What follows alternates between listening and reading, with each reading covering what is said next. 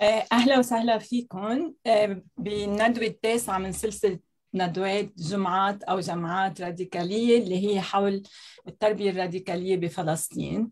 آه، مثل ما بتعرفوا الجماعات أو الجماعات الراديكالية هي بتقام من قبل الملتقى التربوي العربي بالتعاون والمؤسسة الدراسات الفلسطينية بالتعاون مع روزا لوكسمبورغ. هيدي بما إنه هيدي الجلسة تقام على مهرجان على هامش مهرجان حكايا الرابع عشر آه، فنح ننقلكم اليوم على افتتاح المهرجان بالساحة الهاشمية قبل أن نبدأ آه، جمعتنا.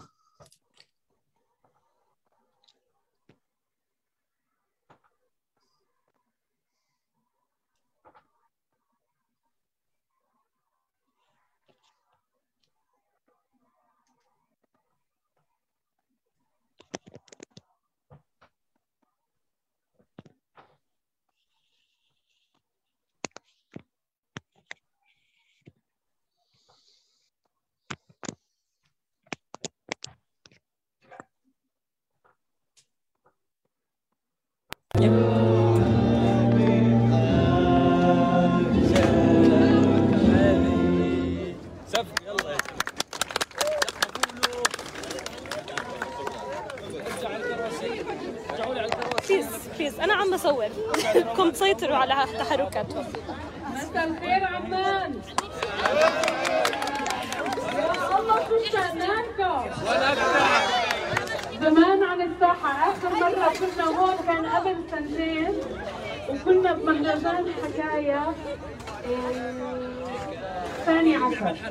لأنه 13 كان رقمي وإحنا اليوم بحكاية الرابع عشر اللي بيبدأ اليوم وراح يستمر ليوم الجمعة الجاي.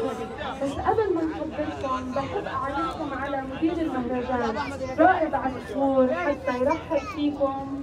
وين رائد؟ أعطوه زقفه كبيرة لو سمحتوا مساء الخير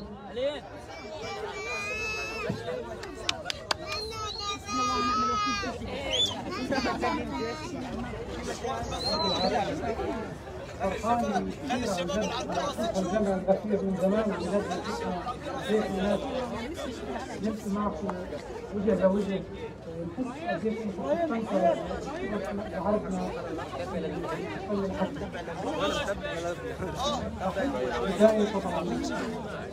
احكي حكاية سريعة أنا بحس هذا المهرجان انه مهرجان الخير.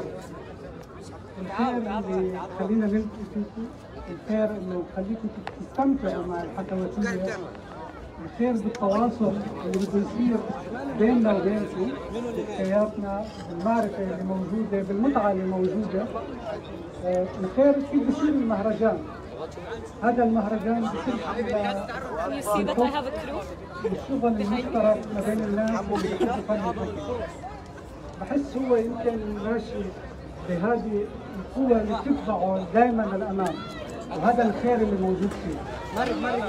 عموما. آه، نحن بس عنا حكواتي كمان بالجلسة فما كثير رح نزعل. آه، خليكم معنا وعنا حكواتي ومسرح وغنى ورقص آه، بجلستنا اليوم. آه، so اليوم نحن كثير مبسوطين إنه الجلسة رح تكون آه، عن هي الجمعة الأخيرة وهي عن الفن الأدائي. جمعة ختامية اللي حتكون مثل تأملات في التربية الراديكالية في فلسطين. بشاركنا الأجمل أنه نستضيف متحدثون ومتحدثات يشاركون ويشاركنا في أنواع مختلفة من الفنون الأدائية رقص المسرح الموسيقى والحكي. ومعنا أربعة من الرياديين الفلسطينيين في هذا المجال. يمثلون مسارات فنية متنوعة من كافة من كافة أنحاء فلسطين وتعبر عن تعريف أوسع وأكثر ديمقراطية للإبداع وقدرة الفن على التدخل في التغيير الاجتماعي والسياسي بالإضافة إلى مشروع التحرر الوطني الفلسطيني. ضيوفنا وضيفاتنا ليسوا ولسنا فقط فنانين فنانات أدائيين أدائيات ولكن لديهم هن مشاريع تربوية من خلال الفن مشاريع في قلب التعليم الراديكالي إن كان من خلال خلق هوية جماعية ومخيلة راديكالية داخل المدرسة وخارج وخارجها. يفعلون ويفعلن ذلك من خلال تخيل راديكالي لأشكال فنون أدائية تقليدية. الجلسة ستبدأ بعرض من ضيوفنا الكرام وضيفاتنا الكرام عن أعمالهم تليها مناقشة لما قدم من ثم نفتح المجال لأسئلة الحضور الكريم. آه، يرجى ترك الأسئلة على الشات سنجمعها ونحاول آه، طرحها في نهاية في نهاية اللقاء. بالنسبة أوكي فنحن رح نكون رح نبلش مع حمزة بعدين مع ولاء بعدين ربا وعامر آه وش آه ف أو إذا بدكم أنتم تبلشوا بالطريقة اللي بدكم إياها أهلا وسهلا فيكم و ولا ما رح نعرف عن عن الهي لأنه يعني مع حفظ الألقاب لأنه عرفنا بال آه، أكيد كلكم تعرفوهم أشهر من نار على علم. شكرا.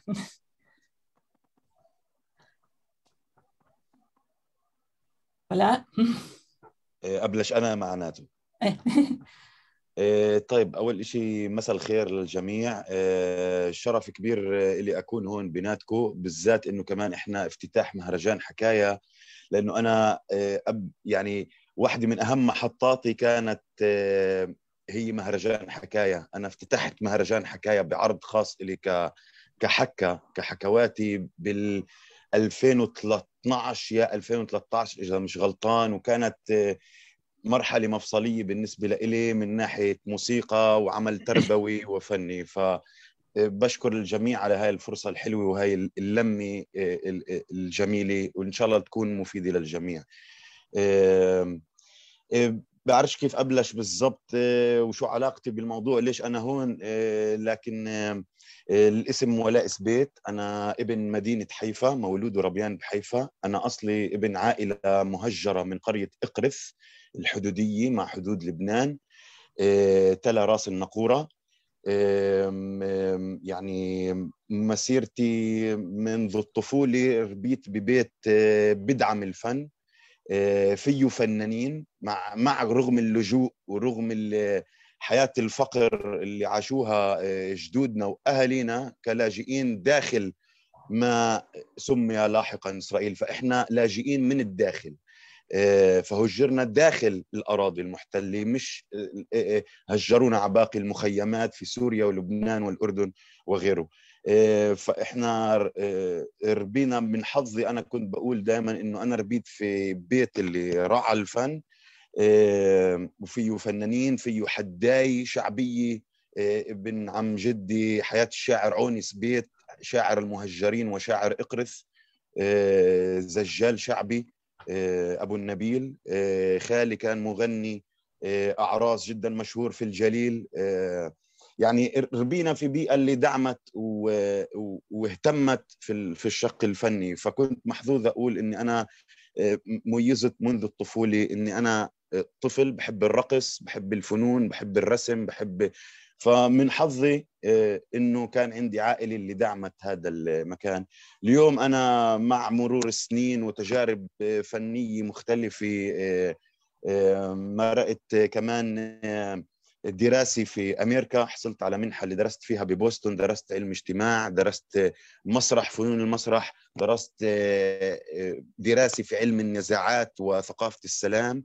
وكمان انكشفت نوعا ما على قيمة الفنون الشعبية آه، في أمريكا آه، وبالذات لدى الشعوب المضطهدة مثل الأفارقة الأمريكيين آه، مثل اللاتينيين في أمريكا فدرس فانكشفنا كمان على مفهوم الفن الشعبي والفن كممتلك عام في لدى ثقافات أخرى ورجعت على البلاد ورجعت أسست مشاريع موسيقية ك وزارة الدبكي آه، ومن بعدها أسست كمان مع إخوتي وشركائي من فرقة ال 47 47 سول مشروع اللي هو بدمج ما بين التراث وما بين الحداثي وما بين الكلمة الناقدي أو الكلمة الواعي آه، فخلقنا آه، نوع موسيقى جديد اللي اسمه ال Shamstep.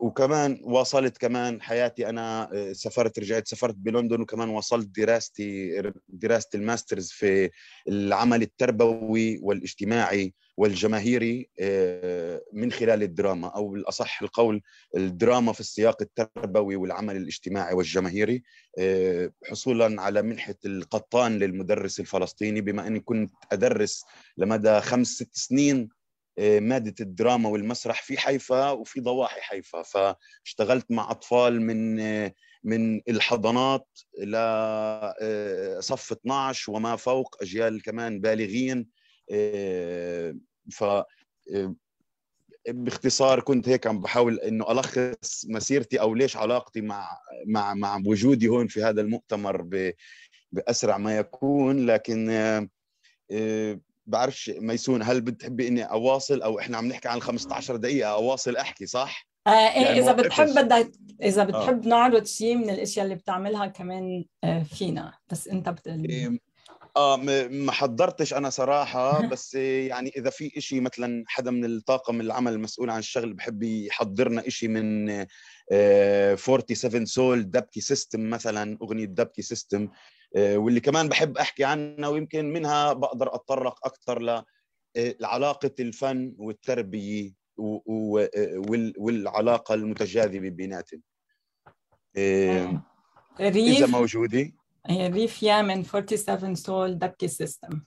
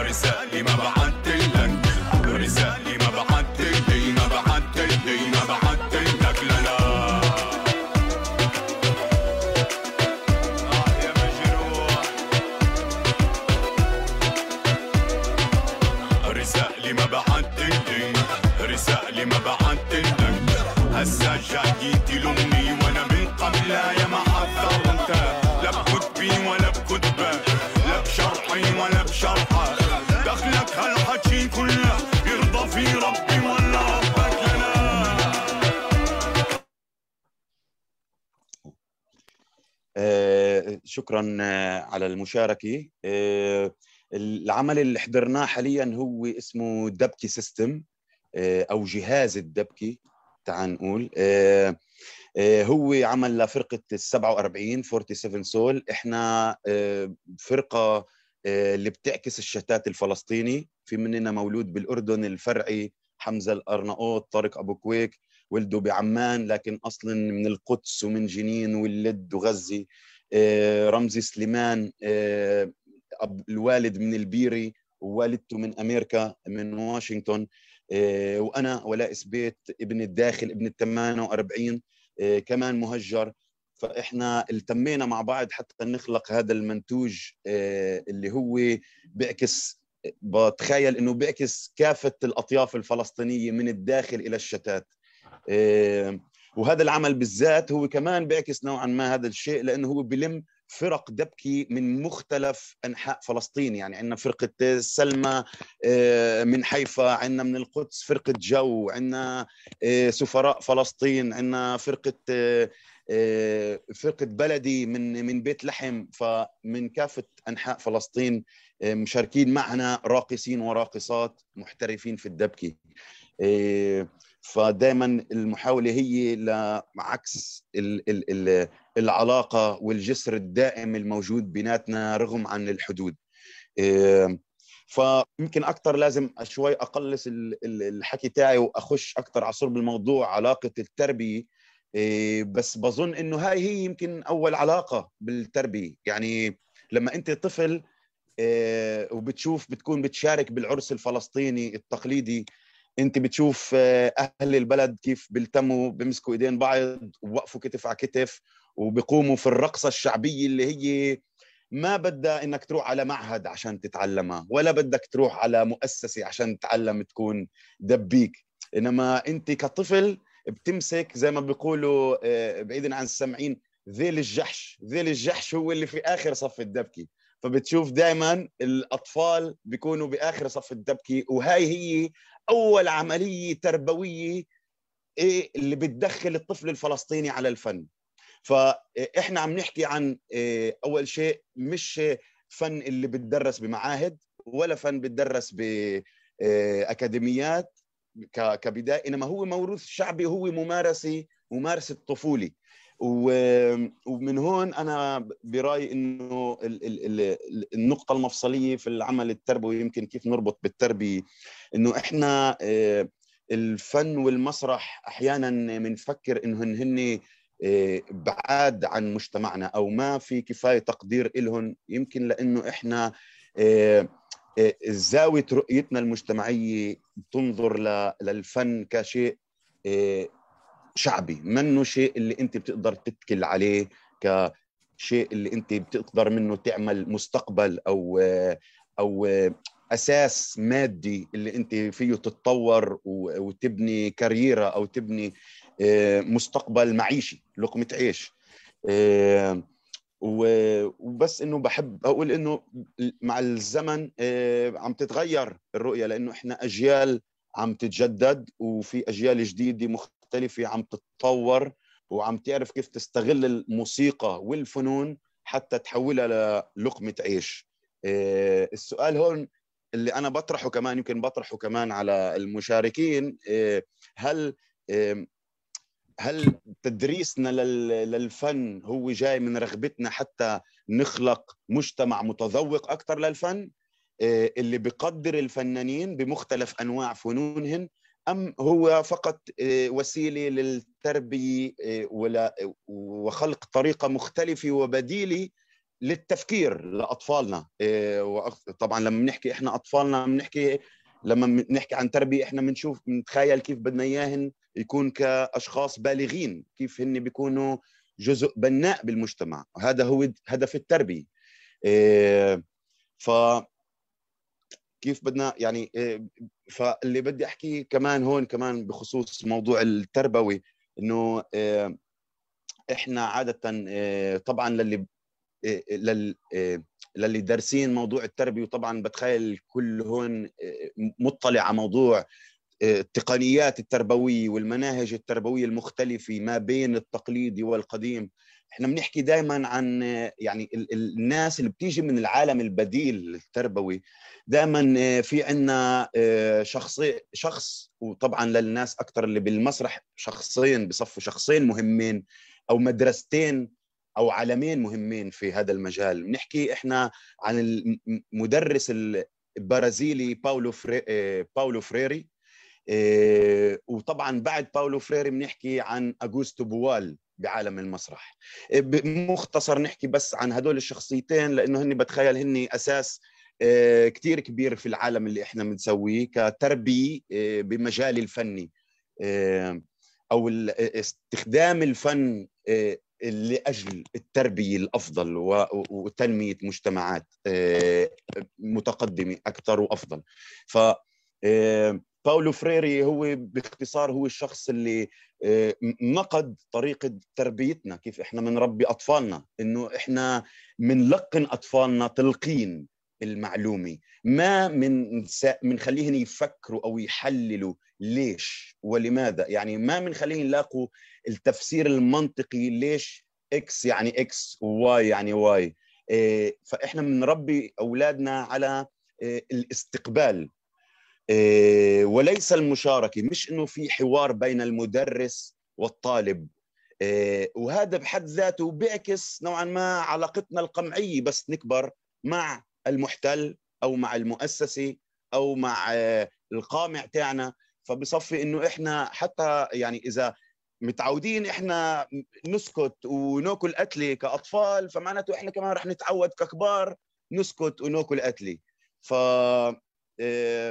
فمن هاي المبدأ البسيط إنك كيف تقدر تكسر هاي الديناميكية هاي العلاقة بين المونولوج فقط المعلم بيحكي والطالب مستقبل لكسرها لتحويلها للعلاقة المتوازي إنه المعلم هو شريك في تحفيز خيال الطفل أو الطالب هو جزء من من من آه، تقوية شخصيته وتقوية الفكر النقدي والتحليلي للطفل. آه، حتى يكون آه، فرد في المجتمع فرد بالغ لما يوصل البلوغ يكون له مؤثر مؤثرية وتأثير وعطاء اللي هو ناجع ف ننتقل للزاوية المسرحية اللي عندنا طبعا أغوستو بوال اللي هو كمان برازيلي واللي أسس المسرح مسرح المضطهدين في في أحياء ساو باولو وريو دي جانيرو الفقيري في ال favelas في في الأحياء المقموعة في البرازيل. آه، آه، وين بتش... وين الفقر والعنف آه، بيعبوا كل زاويه فهو أخذ المسرح أخذ تعاليم باولو فريري وتعامل مع المسرح من زاوية مسرحية. أخذ التمارين المسرحية والثقافة المسرحية وحطها من سياق باولو فريري فاكتشف إنه المسرح كمان هو كسر لهي الديناميكية. كيف المسرح بيقدر يكون شعبي؟ كيف المسرح بيقدر يكون قريب للناس؟ ومش فقط الجمهور بيستمع وبيزقف بآخر كل مقطع أو بكل أغنية أو كل مشهد يقدم. ف آه، رجع لنفس الفكرة. كيف الجمهور هو شريك مع الممثل والشخص اللي بوقف على المسرح. كيف الجمهور هو البطل الحدث الفني والمسرحي وليس العكس. مش فقط البطل هو الشخص اللي بيأدي الدور أو اللي بيغني أو اللي بيعرض إنما هو عمل مشترك البطولة مشتركة. ف من هذا المبدأ الأساسي إحنا بنطلع أو بالنسبة لي اللي اللي بحاول أنا أسويه في أعمالي أو في أي طريقة أو في أي مثلا ورشة عمل بسويها مع شبيبي أو مع أطفال أو لما بكون واقف على المسرح آه، وعم بأدي أغنيتي آه، أو بكتب أغنيتي وبحضرها حتى أنا أشاركها مع جمهور عدد من الناس. دائما البوصلة اللي اللي بحاول كأنه آه، ترشدني في العمل اللي عم بسويه هو هدول المبدئين الأساسيين. آه، آسف. هو تحويل العلاقة من المستقبل الجمهور المستقبل والمرسل الفنان المرسل إلى حوار اللي فيه الأبطال بيكتروا. وفي شراكة بالبطولة. وبتخيل لما إحنا نرجع دائما بنروح للمرجع الفني الشعبي. البطولة جماعية يعني الدبكة جماعية هي اللي بتعلمك كيف إنك تركز مع الآخرين كيف تنصت كيف تحس بالآخرين كيف آه، تنضبط مع الآخرين وكمان تعطي حس البطولة للأفراد بنفس الوقت. وهذا هو بحد ذاته آه، ممكن نسميه تمكين اجتماعي آه، تقوية ويعني كيف بيقولوا تلاحم للهوية مقوى أكثر فبعرفش قديش معي وقت بس أنا هيك عشان بعرف إني ممكن أشت وعم بحاول أكون مختصر وعم بشت. مش سامعك ميسون إيه اعملي لي إشارة عشرة خمسة كذا. ميسون أنت muted okay. آه، آه، ولا أي مع فيك تحكي دقيقتين بس إذا بيكون عن تجربتك الشخصية بهيدا الإطار. شكرا. تجربتي الشخصية 100% يعني تجربتي الشخصية هي عمليا بحاول أكون مختصر إنه أنا بش بالنسبة لي بشوفها قدامي بشوف بشوف لما يعني بعطي مثال من يمكن من تجربتي كمدرس بالمسرح ويمكن بعطي كمان تجربتي من إنسان واقف على المسرح وبيأدي. فتجربة أولى هي اليوم. أنا اليوم بعد سنين من العمل التربوي في المدارس في حيفا أنا اليوم بشوف الطلاب اللي تعلموا عندي مسرح. يعني أنا بشوف إيش الاتجاهات اللي راحوا لها. أول شيء آه، بدون علاقة إذا هن راحوا لاتجاه فني أو راحوا لاتجاهات بشتى الأعمال المختلفة من دكتورة لمحاماة لباحثين لأطباء. آه، ف آه، اليوم بشوف أنا بشوف كم كم من الطلاب اللي متوجه في المجال الفني لأنه بعرف شخصيا بيجي بيقولوا لي شكرا أستاذ ولاء لأنك أنت أعطيتنا فتحت لنا مجال إنه إحنا نكتشف شيء مختلف آه، من ناحية كاريرا من ناحية اختيار مستقبل من ناحية آه، نوع من العمل آه، يعني بقدرش اعطي كثير امثال إسا محدود لأنه مختصر بدي أفتح قصة هون مش راح كثير أقدر أفوت بقصة. واليوم كمان بشوفها كمان من خلال عملي يعني اليوم لما بتشوف أطفال بيسمعوا أغاني 47 سول يعني بيسمعوا 47 سول وبرقصوا على أغاني 47 سول أو فرقة ال 47 الفرقة اللي أنا تابع لها. آه، وبتشوف فيديوهات آه، لناس من كافة الأجيال. يعني آه، يمكن النجاح المشروع أنا دائما بحكيها شغلتين إنه لما يرضى عنك الأطفال ويرضى عنك اللي عمرهم 70 و80 سنة. فساعة ما أخذت الموافقة من هذا الجيل ومن هذا الجيل أنت خلص نجحت أو أخذت التأشيرة زي ما بيقولوا. لكن طبعا العمل العمل الفني والتربوي هن مرتبطين ببعض آه، واصلا أنت إذا كفنان بتكون على المسرح أنت عم بتشارك في عمل تربوي لأنك أنت عم بتدرب الناس على على على صوت جديد على آه، رقصة جديدة على حركة جديدة على تعامل آه، مجتمعي جديد. وبس هذا هو اللي كنت بحب أضيفه يعني. شكرا كثير ولاء آه، تعرفنا على جانب ثاني من شخصيتك اللي رح نستكشفه أكثر مع بال آه، بال بال بالدسكشن بعد ما نخلص آه، العرض من المتحدثين المتحدثات القادمين ثاني معنا إذا نورا بتبلش آه، فيها تعطينا لأنه بلشنا بالدبكة بنخلص بنورا من بننتقل لنورا اللي هي كمان بفرقة الفنون. آه، نورا اللي أنا سميتها روبا بس أنا بسمي العالم على ذوقي بس علقتي براسي روبا. آه، نورا. يعني إذا بتسأليني عن ذاكرتي الكلام. ذاكرتي في الحركة أفضل كثير. فيعني أنت مسامحة أكيد. سميني اللي بدك إياه. شي مساء الخير للجميع. وكمان بدي أشكركم على هاي الفرصة اللي أنا بالنسبة لي صعب أحيانا الواحد لما بفتش بالذات لما بنحكي عن الرقص الشعبي ما في مرجعيات. يعني كل شيء شفوي أو بنشوفه حاليا هلا موجود بالسوشيال ميديا.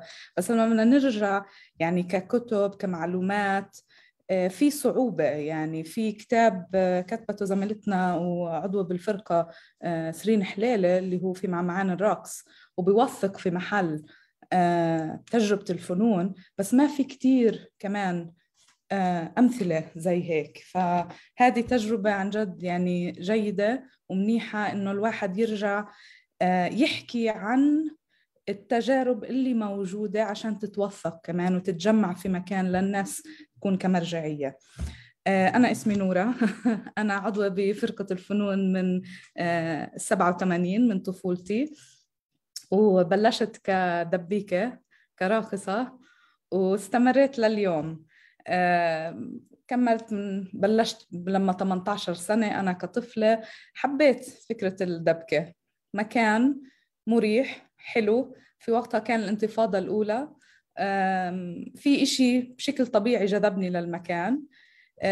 من المدربين اللي دربوني بالأول هم موجودين لحد اليوم. واحد منهم آه، الأستاذ خالد قطامش و والأستاذ عطا آه، أبو عطا آه، محمد خطاب لسه موجود وعنده فرقة آه، في في يعني أمثلة أستاذ وسيم الكردي سيرين حليلة غيرهم وغيراتهم. هذا الإشي الجميل إنه أنا عاشرت الفرقة من طفولتي وكبرت مع مع الكل يعني. وهي هاي التجربة فرقة الفنون اللي من ال 79 لليوم. نحكي عن 42 سنة. فبلشت بطفولتي كبرت صرت على ال 18 حابة أنا أنتج بلشت أصمم. آه، طبعا يعني آه، اشتغلت كان كنت تحت جناح آه، أكثر من حدا من المصممين أولهم أنا بلشت أول تجربة تصميم فعلا كمساعدة مصمم مع خالد قطامش وبعدين في حيفا بيروت في الألفين. وبعدين كملت بعدها إنه فعلا كنت بدرس بجامعة بيرزيت. بس ما كنت بدرس الإشي اللي أنا بحبه. فمن هناك انفتحت مداركي بس فتحت مداركي لأمور إنه ما بعد البكالوريوس شو بدي أعمل؟ وين بدي أروح؟ وهون صار السؤال وصرت أكثر باتجاه بشكل طبيعي بدون ما أحاول يعني كل مرة بحاول أبعد عن الرقص أو الدبكة أو الفنون أرجع ألاقي حالي موجودة لحد الآن. بحب أحكي يعني عشان إحنا بنحكي من تجارب بدي أحكي تجربتي من خلال فرقة الفنون. هلأ لأنه الوقت شوي ضيق يعني ما راح أتطرق لكثير أشياء البني آدم كبني آدم أنا إيش بعمل وبساوي لأنه التجربه هي تجربة بني آدم. خلق الأفراد في داخل جماعة. يعني لما بنحكي فرقة عمرها 42 سنة هي مستمرة تحمل معاها أجيال. وبتناقل جيل لجيل. هي الفرقة اللي بتستخدم المادة الفلكلورية كأداة للتغيير. هي في هدف واضح. الدبكة والرقص والفلكلور اللي يستوحى لأعمالها الفنية والإبداعية تستخدمهم كأداة لا تغيير في المجتمع وكمان تفصلش حالها أو ما بنفصل حالنا إنه نكون جزء من العملية التحررية. وبنقول العمل التطوعي والجماعي هو اللي بنتج الأجيال وهو اللي ممكن نبني عليه المستقبل. فبدي أحكي بثلاث أشياء كيف بنقدر ضرورة الرجوع للماضي عشان نبني الحاضر ونتصور المستقبل. وهذا اللي تخيل لي آلية التعليم التشاركية اللي من اللي الأجيال اللي عم تطلع بتقدر تشوف شيء مختلف عن الأنماط اللي هم فيها وإحنا كمان كنا فيها ودرسنا فيها. فتجربة الفنون ربت بشكل طبيعي ونمت نمت. فصار من خمس أشخاص ل 200 شخص. في آه، بنبلش ببراعم الفنون اللي هم الأطفال ومن هدول الأطفال بيكبروا وبيصيروا في فرقة الفنون.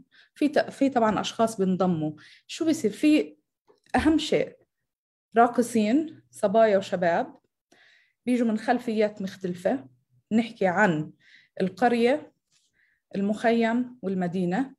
من فقير لغني في يعني هذا وعي في داخل الفرقة وبيجي بشكل طبيعي وبجهد كمان في التدريب في الأماكن. والشخص أنا عضو بهاي الفرقة عندي مسؤولية مسؤولية شخصية وفردية. في الفرقة تتفق من صغيرها لكبيرها على أخلاقيات على قوانين وبنعيد كل كم من سنة بنرجع بنطرحها على الطاولة. بنعدلها. اللي هون أي حدا بيجي على الفرقة بيجي لأنه هو حابب يكون لأنه مقتنع بهاي الرسالة.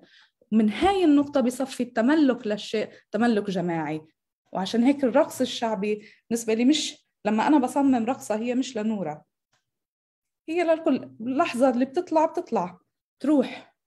وهذا الحلو بالفن كمان والإبداع يعني في إشي داخل الشخص بده يطلع. هلا الحلو إنه ما في مصمم واحد ولا في مدربة واحدة في أكثر من حدا. فهذا الحوار بضل مستمر. بس بدي أحكي شوي بفكرة التناقل من جيل يعني ننقل هاي التجربة من جيل لجيل لكمان جيل. يعني في إشي ممكن نشوفه هلأ آه، رقصة أو دبكة اسمها حيفا عروس الأبطال. في الثمانينات انعملت من مدربين وكانوا طاقم مختلف. وانعملت بعد سنوات عديدة في 2018 تخيل؟ انعملت كمان مرة لبراعم فرقة الفنون. فإذا بنشوفها نقدر نطلع عليها نشوف كيف الموسيقى الرقص كل شيء اختلف بس هي نفس الأغنية يعني بس. ممكن التوزيع الموسيقي تغير والحركات طبعا التصميم. فإذا بنحب نشوفها هلأ ممكن؟ ميسون؟ المفروض عندهم الشباب اللينك.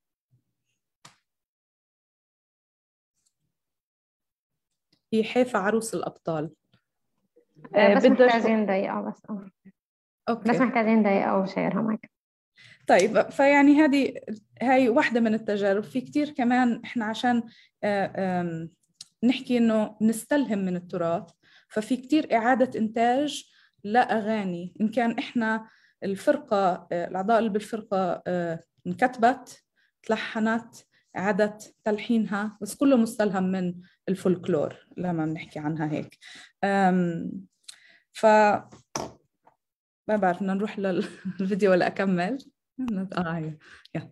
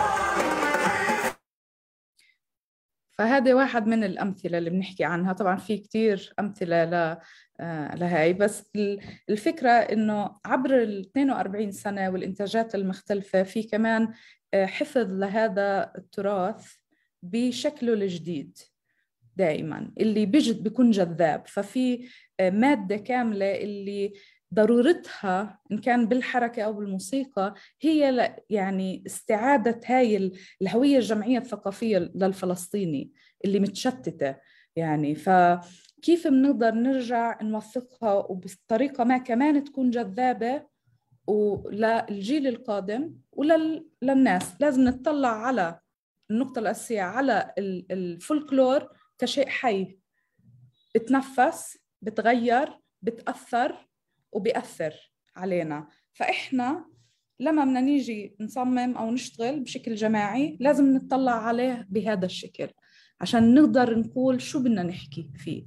هذه العملية لما أنا بدي أخذ مثل آه، بسيط لما بنكون في هاي قاعة التدريب وفي حركة بدها ناخذ آه، أول إشي بنجيبه مثلا اللي هو اللي بنحكي لها إحنا الدلعونه بس هي اسمها السامر أو الشمالية أو يعني في تسميات عديدة للدبكة. بدي أنا أعطي للي جنبي هاي الحركة أو بدي أنقلها بطلع عليها وبتبع. فأنا بتعلم من من هذا الشخص. في محل ما أنا بصير أقود في الحركة فبصيروا يتعلموا مني. هاي عملية طبيعية إحنا يعني بنحكي فيها هلأ الواحد ومرات بكتب عنها بس هي بطبيعتها بتعلم البني آدم إنه من خلال ما إني أشوف أقدر أنقل التجربة أنقدها أحكي أسأل أحاور أناقش. في مهارات من الحياة نستخدمها في داخل هذا التدريب فنقل الحركة من شخص لشخص هي وحدة أو أكثر من حركة كيف بنطلع عليها. و والإشي المهم كمان في هاي الحركة في الدبكة الشعبية إنها هي اللي بنحكي فيه بالرقص التكنيك. هون في إشي طبيعي. أنا بنقل الحركة باخدها بس ما باخدها بالتفصيل باخدها كيف أنا بدي أخدها كيف جسمي بعدها بتلقاه. في مختلف من شخص لشخص. هذا الإشي الجميل إنه كيف بلاقي نفسي في داخل المجموعة كمان. هاي العملية كثير مهمة بالذات الجيل الأصغر لما نبلش معهم. كيف مش بس هم واقفين وباخذوا حركات هم في محل كلياتهم بدربوا كمان بدربوا مع بعض. هذا جانب جانب إذا بدي أرجع للشمالية والسامر في اللويح الدور الأساسي للشخص اللي بعطي هاي الإعازات والحركات وأهم شيء فيها جانب الارتجالي اللي هو إنتاج الحركة تغييرها. فهي عشان هيك لما بنطلع على الدبكة في آه، بشمال فلسطين ونروح لرام الله يعني حدا بيعملها بسميها الوحدة ونص حدا بسميها الإنزل. ففي تسميات مختلفة بصيروا يضيفوا حركات من هون لهون يعني بتغيروا فكل سهرة فيها حركات جديدة وفيها لأنه الفلكلور حي. ونفس الشيء المنظور لما بده يروح للمسرح. هو حي بننتج بنصمم بندرب في عملية تشاركية ما بين الجميع. وأهم شيء الأفكار إنه في بني آدمين مش بالضرورة متوافقين مع بعض في آرائهم بكيف بيشوفوا الشيء ولكن بتفقوا على الشيء العام الأكبر الأخلاقيات المفاهيم إنه أنا حتى لو أنا جاي من بيئة مختلفة أو من مكان مختلف أو تجربة مختلفة أنا باستطاعتي كمان أتحاور مع هذا الشخص وأكون معه بند إن كان كل المفاهيم والقضايا المجتمعية من مثلا المرأة كلها بتدخل بتتداخل في في في العملية الإنتاجية والإبداعية. يعني فبصير هاي المجموعة بتتخيل شو بده يصير كيف بدها تكون للمستقبل. فمثلا آه، كنت بحوار امبارح مع شاب بالفرقة هو آه، دبيك ولويح وهو ما بفوتش ولا سهرة. وعندنا يعني المعظم يعني بس تحكي لهم عرس الكل بيروح عشان يرقص. لأنه هاي المساحة العامة اللي مسموح يعني كمان ما فيها كثير القوانين اللي على المسرح إنه يعني بدك تمشي في عمل فني. فهو كان بيحكي لي قديش هو لما بلش في القرية عنده بدبك يعني بلش شوي يرتجل شوي شوي. مع الفنون لما دخل على البراعم وصار يتدرب وصار يلوح صار ينزل على الساحة ويبلش شو يشبح. فصار من عرس لعرس الناس تنتبه له وتستنى فيه. بعدين صار ينتبه إنه في كمان فرق تانية بيكونوا موجودين شباب بدبكوا في عراس في في فرق. صاروا هم كمان يتنافسوا معي ويكونوا موجودين بهاي الساحة. ومنهم باخذوا من حركته وهو كمان بعطي وباخذ وبرجع على الفنون. ففي هاي المساحة الدائرة اللي من إيش بيصير في الشارع أو في العراس وفي المكان العام؟ لا الناس كيف تتناقل؟ هذه هي العملية أنا برأيي كمان التعليمية كيف كمان تقدر تحاور الناس تحكي معاهم. آه، لما بدك تيجي آه، لما بدي آجي أنا مثلا أحكي مع 40 واحد أسلوب بكيف بدي أحكي معاهم؟ أحيانا يعني لازم أنتبه على حالي. في إيش بحكي؟ ما, ما حد يعني كل هاي التفاصيل اللي بنحكي فيها بكيف نسمع نفسنا كيف ننقد نفسنا وكمان كيف نتعلم من خلال إنه نعلم كمان الآخرين. فلما أنا بعطي حركة أنا بيسألوني فيها. أنا لما بعطي فكرة في حوار أنا والراقصين. فبصير في تساؤلات هم بتعلموا وأنا بتعلم وبتنتج عنها كل هاي الأمور الجمالية والإبداعية. فهاي هاي نقطة كثير مهمة كمان بالنسبة لي إنه كيف ممكن بشكل طبيعي نضلنا واعيين لفكرة نكون في تواصل ما بيننا وبين المجتمع. الفنون قادرة بقدر أحكي بعد 42 سنة تنجح في هذا الموضوع موضوع. كيف إحنا كمان نقدر نضلنا في كل الفنون وفي كل وجودنا يضل هذا العنصر موجود بيننا وبين الشعب. لأنه ما دام في هذا التواصل في استمرارية وفي يعني هدف ليش موجودين. يعني هذا بشكل إيش بسموه ملخص. بس كنت حابة كمان أدخل على كمان فيديو معي وقت. في تجربة جديدة في العشرين واحد وعشرين. إنتاج عمل اسمه أشيرة اللي سمعت موسيقته في البداية.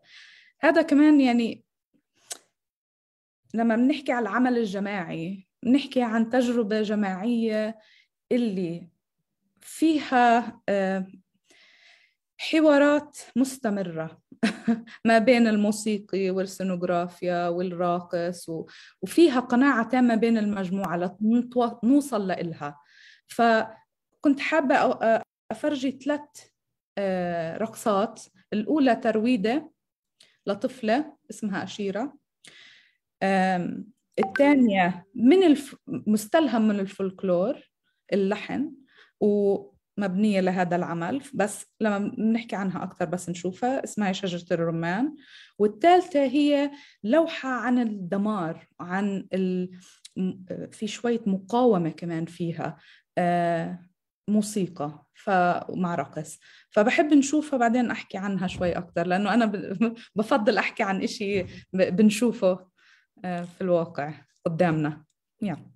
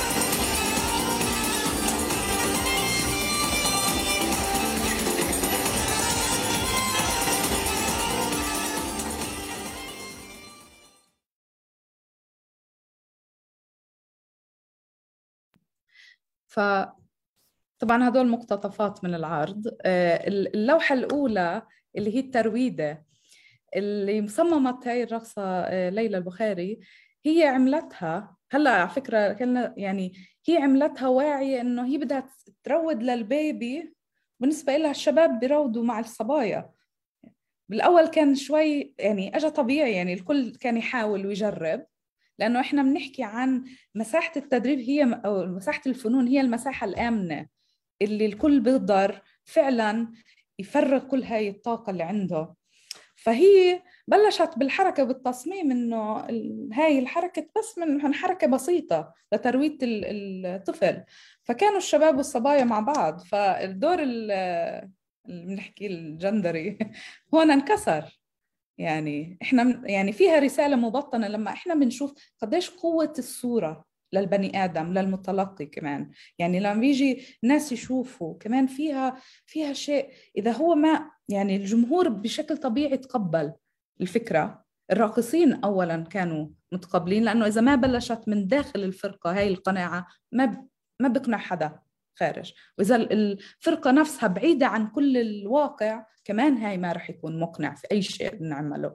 ولكن في هون مسألة انطرحت ضمن سياق العمل. هذا جزء من اللي بنحكي فيه الآلية إنه الشاب نفسه اللي بالفرقة اللي عمره ما حمل بيبي وعنده ثلاثة أولاد مثلا ممكن يقول آه صح لا يعيد لحاله هاي الفكرة. المرأة اللي عندها بيبي تقول لا برضو الرجل وين دوره في هاي المساحة. الشيء الثاني اللي هي يا شجرة الرمان. كمان في نظرة أحكي معاصرة أو يعني متجددة بكيف نطلع على الدبكة. يعني نطلع على اللبس هو مش الفولكلور الفلسطيني ولكن هو موجود للمسرح ولفكرة العرض بلون الرمان. بس الفكرة لازم نبين الجسد لازم نبين الجماليات. موجود تشكيلات الدائرة الصف اللويح الثنائيات. فهون كمان نقدر نشوف هذا الامتداد الموجود بالفولكلور مش الفولكلور بمعنى الشعبي هون التقليدي يعني traditional theater بالرقص. كل شيء موازن على المسرح. بعدين في كسر لإلها في الثالثة اللي هي الدمار اللي بنستخدم الآلات الشعبية وموسيقى نفخية فيها الكتريك جيتار كمان فيها الوحدة ونص وفيها الفلاحة كحركة. موجودة بس هي مش موجودة يعني الكسر فيها بطرحها بوين هي موجودة بالجانب اللي في له علاقة بالمقاومة في لها بالصمود المجموعة في العلاقة بكيف التركيبة ممكن تروح من طرف لطرف للمسرح. والمصمم اللي صممها يعني كان بل اللي هو عطا خطاب. زميلي اللي هو هلا بالسجن. هو يعني هو كان عم مخلص هاي التصميم وهو كان مشرف على التصميم اجمالا. بس هو بلش الحركة اولا قبل الموسيقى. بعدين الموسيقيين كانوا يجوا مع الحوار والنقاش مع الراقصين ومع الأفكار. طلعت هاي الرقصة. وطلعت الموسيقى. ففي يعني مثلا يا شجرة الرمان اللي قبلها اللي صممها آه، آه، خالد قطامش مع خالد بيشتغل مع أربعة خمسة دايما. بحط الفكرة وعنده طريقة يركب فيها الحركات اللي الكل يكون جزء منها. ففي أساليب مختلفة ولكن في لغة مشتركة. هذه اللي بتنبنى فقط لما في عملية تشاركية بين المجموعة يعني وفي روح لأنه أنا برجع بحكي الدبكة هي روح. من غيرها ما بيكون في لا لغة ولا شيء ما, ما بنشعر. إذا إحنا ما بنشعر فيها إن كان في ساحة السهرات ولا في العراس أو في على المسرح ما ما بنقدر هيك بنتحاور فيها في جسدنا يعني. آه، فحبيت أشارككم فيها ما بدي أحكي كثير أكثر ممكن نترك المجال شوي لل للنقاش. آه آخر بس شغلة تذكرت بس بدي أحكي عنها إنه صحيح عندنا النظريات وعندنا الأفكار اللي نشتغل فيها ولكن أنا من الناس اللي بنبع وبآمن من مدرسة الفنون اللي بنشتغل من تجربتنا على أرض الواقع. وعم بنتبه قديش ضرورة كمان تحليلها ونقدها وربطها بكمان تجارب خارجية. مثلا عم نشتغل مع ناس في إيرلندا وقديش ننفتح على العالم بتجارب مختلفة. لما بنحكي عن الاضطهاد لما بنحكي عن لغة جديدة اللي مرتبطة في الجذور البني آدم وثقافته. فهذا بالنسبة لي كثير مهم إنه قديش التطبيق ضروري يكون موجود. وشكرا. شكرا كثير رانيا. آه، آه، آه، في كثير إشياء يعني food for souls لنحكي فيه كمان. هلأ بننتقل ل لعامر حليحل لأنه بنكفي مع الجسد والأداء. اسمه عامر صح؟ sorry عامر خليل. خليل. علاء علاء sorry خلص. عامر خليل. عامر خليل. عامر خليل okay sorry آه ليحكي لنا عن المسرح. والتربيه الراديكالية. شكرا. مسرح. مساء الخير. يعطيكم العافية وشكرا على هذه الدعوة. آه لقاء آه جميل. في وجوه بنعرفها في وجوه ما بنعرفها. آه يعني راح أحكي هيك بثلاث نقاط. بس آه أو محاور بس يعني صعب الواحد يبدأ يحكي بدون ما يمرق عن بداية المسرح حقيقه بفلسطين ومدى تأثيره على المجتمع الفلسطيني وبعدين على التربية وبعدين على كيف دخل على التربية وصار في التربية وفي التعليم وفي إيه نش ننسى إنه المسرح بفلسطين على الأقل المسرح الحديث بفلسطين طبعا بديش أحكي من الثلاثينات والعشرينات وكذا بدي أحكي أنا من ال 67 وبعد. المسرح الحديث بفلسطين إيه بدأ هو مسرح مقاومة مسرح السياسي مسرح من أجل تحرير فلسطين مسرح اللي نابع من آه، آه، مدرسين آه، نقابيين طلاب جامعات عمال اللي عملوا حركة مسرحية بعد ال 67 وامتدت من ال 67 لل 69 لل 70 وبدايات اللي في جزء منها يمكن بتذكرها وبيعرفها بلالين وبلالين وصندوق العجب. وبعدين أجت الحكواتي فعمليا المسرح بفلسطين حقيقه يعني إذا بدي أحكي بس على منطقة يعني الضفة الغربية والقدس آه، بدا مسرح سياسي. يعني كان بعد العرض المسرحي تطلع مظاهرة. في السبعينات أنا كنت صغير وحضرت مسرحية وكان يطلع مظاهرة بعد العرض المسرحي. شوي شوي آه، بوجود شخصيات آه، اللي درست مسرح تعلمت مسرح كانت تعرف شوي بالمسرح تحول المسرح من مسرح هواة ومسرح سياسي محض طبعا كل مسرح كل شيء سياسي فلسطين. يعني لا يعني إنه المسرح اليوم غير سياسي ولكن هذاك كان سياسي. كنت تشوفي شهيد على المسرح ورشاشات والناس تطلع مظاهرات. وتحول هذا المسرح شوي شوي لمسرح إيه شو تعبيري أكثر.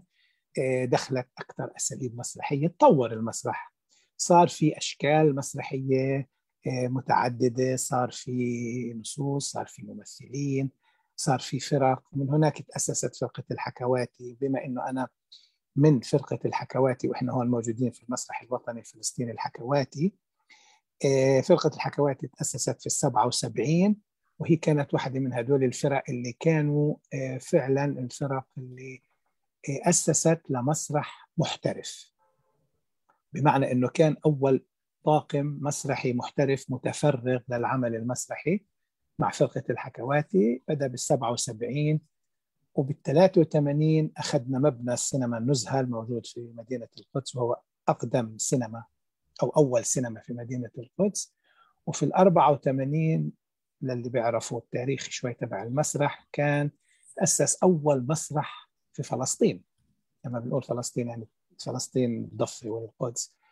وكان هو مسرح الحكواتي انطلاقة مسرح الحكواتي أو بناء أو تأسيس مسرح الحكواتي آه، كانت بداية انطلاقة جديدة كمان للحركة المسرحية والثقافية.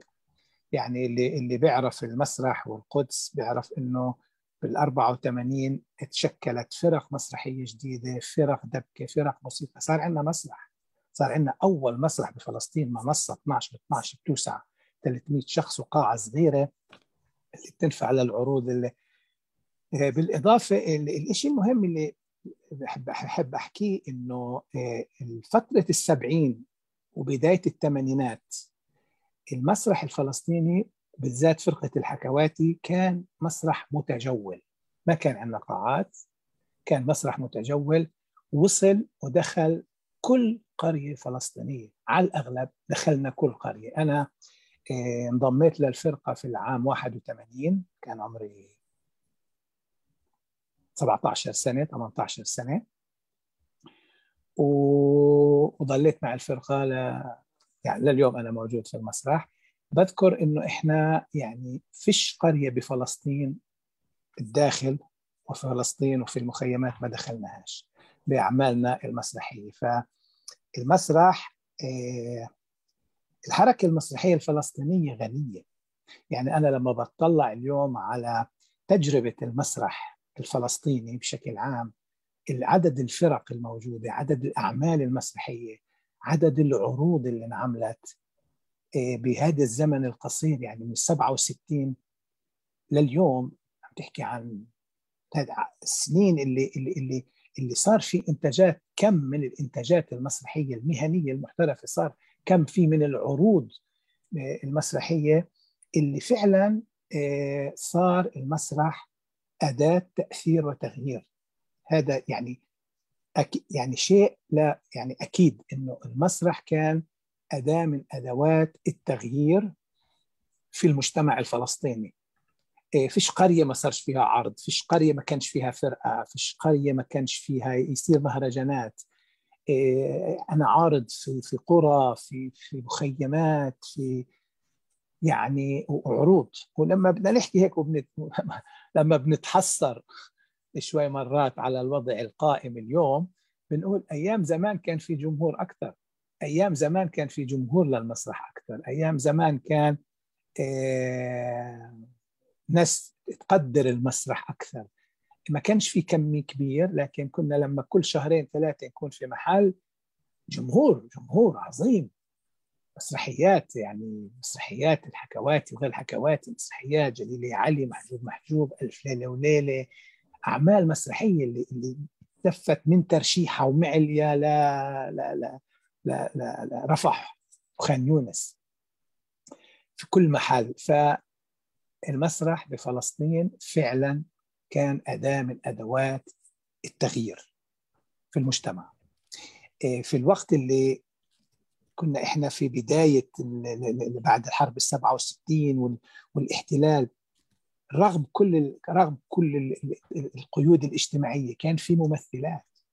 كان في ممثلات فلسطينيات اللي يطلعوا يكونوا معانا في جولات نسافر ف إيه، أنا اليوم لما بطلع على الحركة المسرحية عن جد بقول في حركة مسرحية تضاهي حركات مسرحية في عالمية خلال فترة زمنية صغيرة هذا الجزء اللي صعب أنا أحكي عن المسرح بدون ما أتطرق له وأوضحه.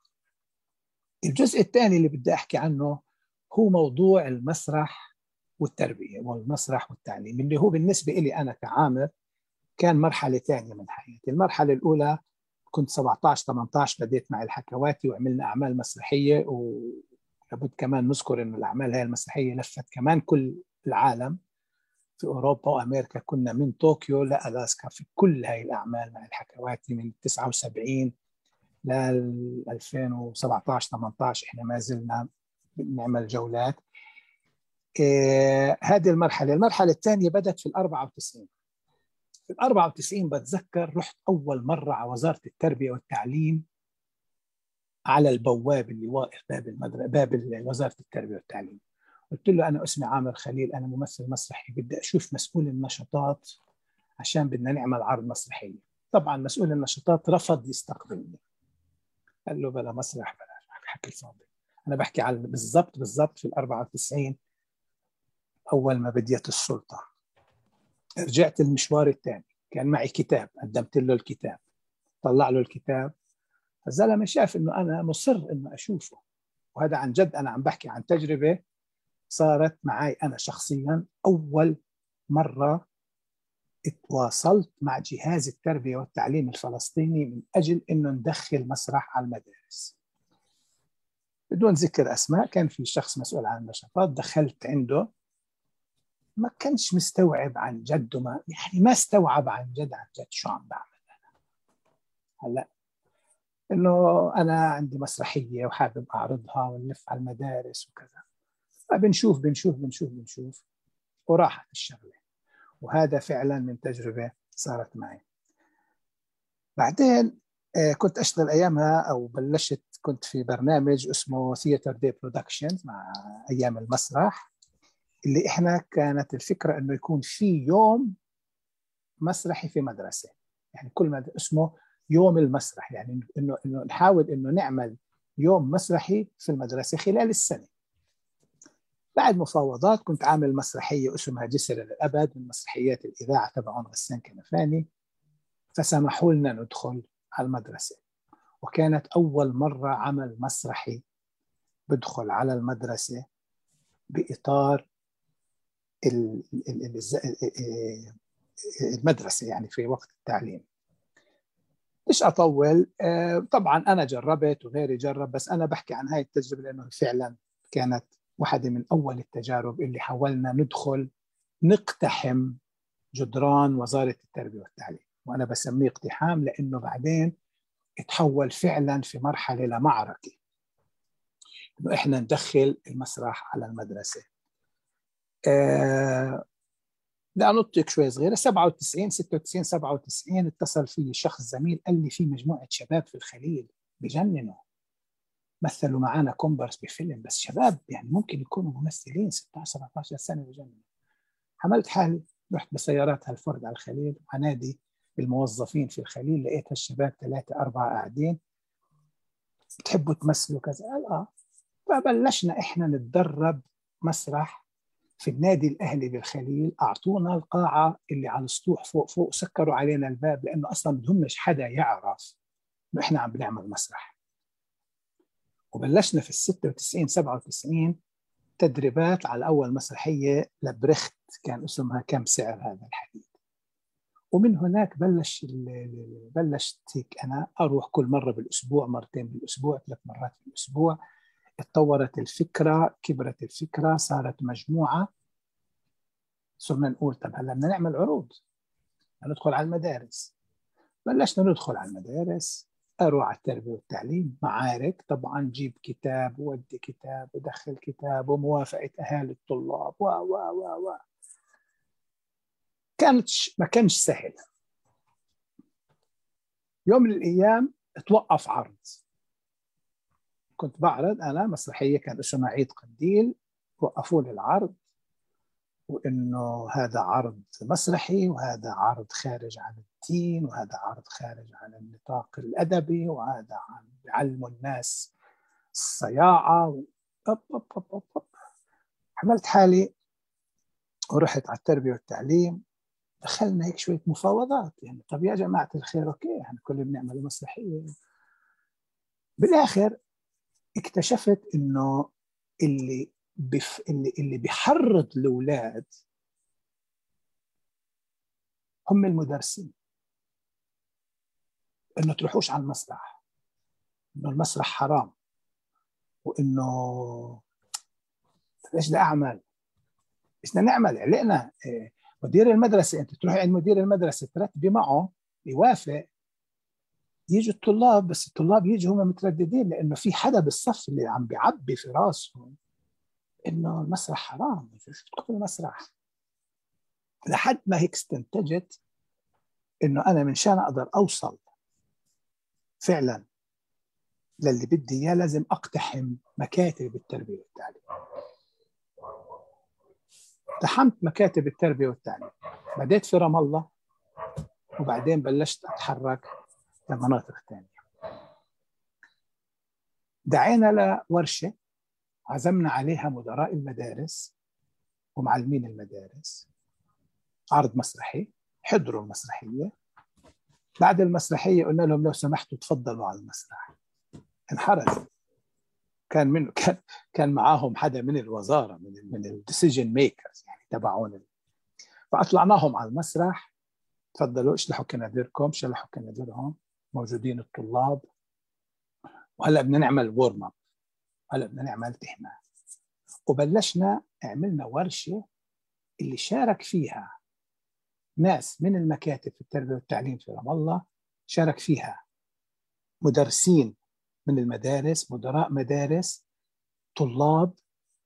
كان الجو كثير متوتر لكن في محل الجماعة فهموا إنه إحنا اللي بنعمله مش خطر زي ما هم بيفكروا. راحت هاي التجربة. صرنا لما نروح على المدارس نطلب إنه نعمل عرض صار أسهل شوي. صرت أنا لما بعمل مسرحية أقول للطلاب كل طالب لازم يجي مع أهله. يعني يبدو تيجي مع أمك أو تيجي مع أبوك مش تيجي لحالك. فصرنا شوي شوي نشرك الأهل. يعني ممنوع طلاب يجوا لحالهم لازم يجي معهم مدرس. يعني صرت أنا أحط قوانين صفسطائيه مرات عشان أحاول أكسر هذه الفجوة اللي ما بين الطلاب وما بين المسرح وما بين الهيئة التدريسية والمدراء وبصنعوا واللي قاعدين بيصنعوا القرار. بقول لك ممنوع نشاطات لا منهجية. مسموح نشاطات منهجية بس إذا كانت رسم ممنوع المسرح مختلط. لازم تسووا يعني كل هذه الممنوعات صار الواحد بده يبني خطة كيف يكسرها كيف يوصلها. شوي شوي لانت الأمور وتوسعنا طلعنا من محافظة الخليل رحنا على المحافظات اللي جنبها. لحد ما صرنا نقدر إنه فعلا نقدم كتاب ويجي موافقه على الكتاب ونجيب الطلاب ويحضروا وصلنا مرحلة جدا جدا مهمة. هذا الموضوع استمر 12 سنة. إيه من 2008 بالضبط من 96 لل 2008 12 سنة. في السنة ال 12 لما أنا تركت الخليل كان في مدراء مدارس كانوا أصلا طلاب لما عرضنا في السنوات الأولى واليوم صاروا طلاب مدارس. صاروا هم يتصلوا على المسرح يقولوا إمتى في عروض؟ نفس الشيء مدرسين يتصلوا لك إمتى في عرض جديد؟ إمتى في مسرحية جديدة؟ خلال فترة 12 سنة قدرنا في بلد زي الخليل وطبعا عملنا نفس التجربة في غزة غزه في غزة كانت أصعب في غزة. ما كانش في مشكلة مع المدارس ومع مع المدراء ومع التربية والتعليم. كان في مشكلة مع الطلاب. كنت تروحي على مدرسة تلاقي طلاب مسلحين. أنا داخل على مدرسة فيها طلاب ثالث إعدادي وثاني إعدادي مسلحين. كنت مشان أنت تطلع الولد يعني يمثل أو أو يشارك في ورشة دراما يعني كان فيها كان فيها مرات أشياء بتخوف. وأنا فخور إنه أهم الأعمال المسرحية اللي انعملت في غزة في هذه المدارس ومع هدول الطلاب. وهدول الطلاب انتقلوا من الصف الأخير اللي قاعدين فيه في الدروج انتقلوا للصف الأول وعملنا دراسة في مرحلة قديش كان مدى تأثير مع صديق لنا من بولندا. عملنا عملنا دراسة قديش كان مدى تأثير فعلا المسرح والدراما على تطور هدول الطلاب مش بس بحياتهم الشخصية بل بحياتهم الأكاديمية على علاماتهم تحسنت التزامهم في المدرسة تحسن علاقتهم في زملائهم في المدرسة في الهيئة الإدارية تحسن. هدول التجربتين اللي هي الخليل وغزة بالنسبة إلي كانوا أهم تجربتين في حياتي اللي بتأكد إنه الفن والمسرح بيضيف جمالية للحياة خاصة في فلسطين رغم كل ال ال الأشياء القبيحة اللي بنشوفها من الاحتلال من الظلم من المسرح وال وال والدراما قدرت تعمل هذا التغيير عند أجيال. يعني أنا فعلا في طلاب أجوني آخر سنوات في الخليل هم مدراء كانوا صف سابع وثامن حضرونا حضروا مسرحيات هم اللي كانوا الأساتذة يقولوا لهم تروحوش تحضروا مسرح. فإحنا اليوم اشتغلنا على جيل كامل من 96 لل 2008 لما أنا تركت 2009 تركت الخليل. واليوم في عندنا مسرح في الخليل. للي بيعرف في مسرح نعم هدول هم الشباب الطلاب الأربعة اللي أنا بديت فيهم معهم بال 96 اليوم في عندنا مسرح وبفكر من أهم المسارح اللي بيشتغل مسرح للطلاب وللمدارس هو مسرح نعم في الخليل وفي عندنا أيام المسرح في غزة. تجربتنا في القدس كانت دائما صعبة لأنه وصول إلى الطلاب في القدس صعب. التنسيق مع التربية والتعليم الفلسطينية في القدس صعب لأنه ممنوع. لكن بدي أجمل هيك بالآخر يعني. تجربتي الحكواتي بفلسطين من بعد ال 67 لل 94 فعلا المسرح كان له تأثير على المجتمع بشكل عام وتجربتي أنا في المسرح المدرسي اللي بدأ من ال 94 من لما كان وزير التربية أو الشخص المسؤول في التربية والتعليم مش مستعد أصلا. اليوم كان يقابلني اليوم في عندنا دورات مع التربية والتعليم اليوم في عندنا عروض بتنعمل. أنا أخرجت مسرحيتين لمدارس مدرسة من الخليل ومدرسة من رام الله ورحنا فيهم على على اليونان وعلى إيطاليا وأخذنا جوائز أخذنا جوائز أولى.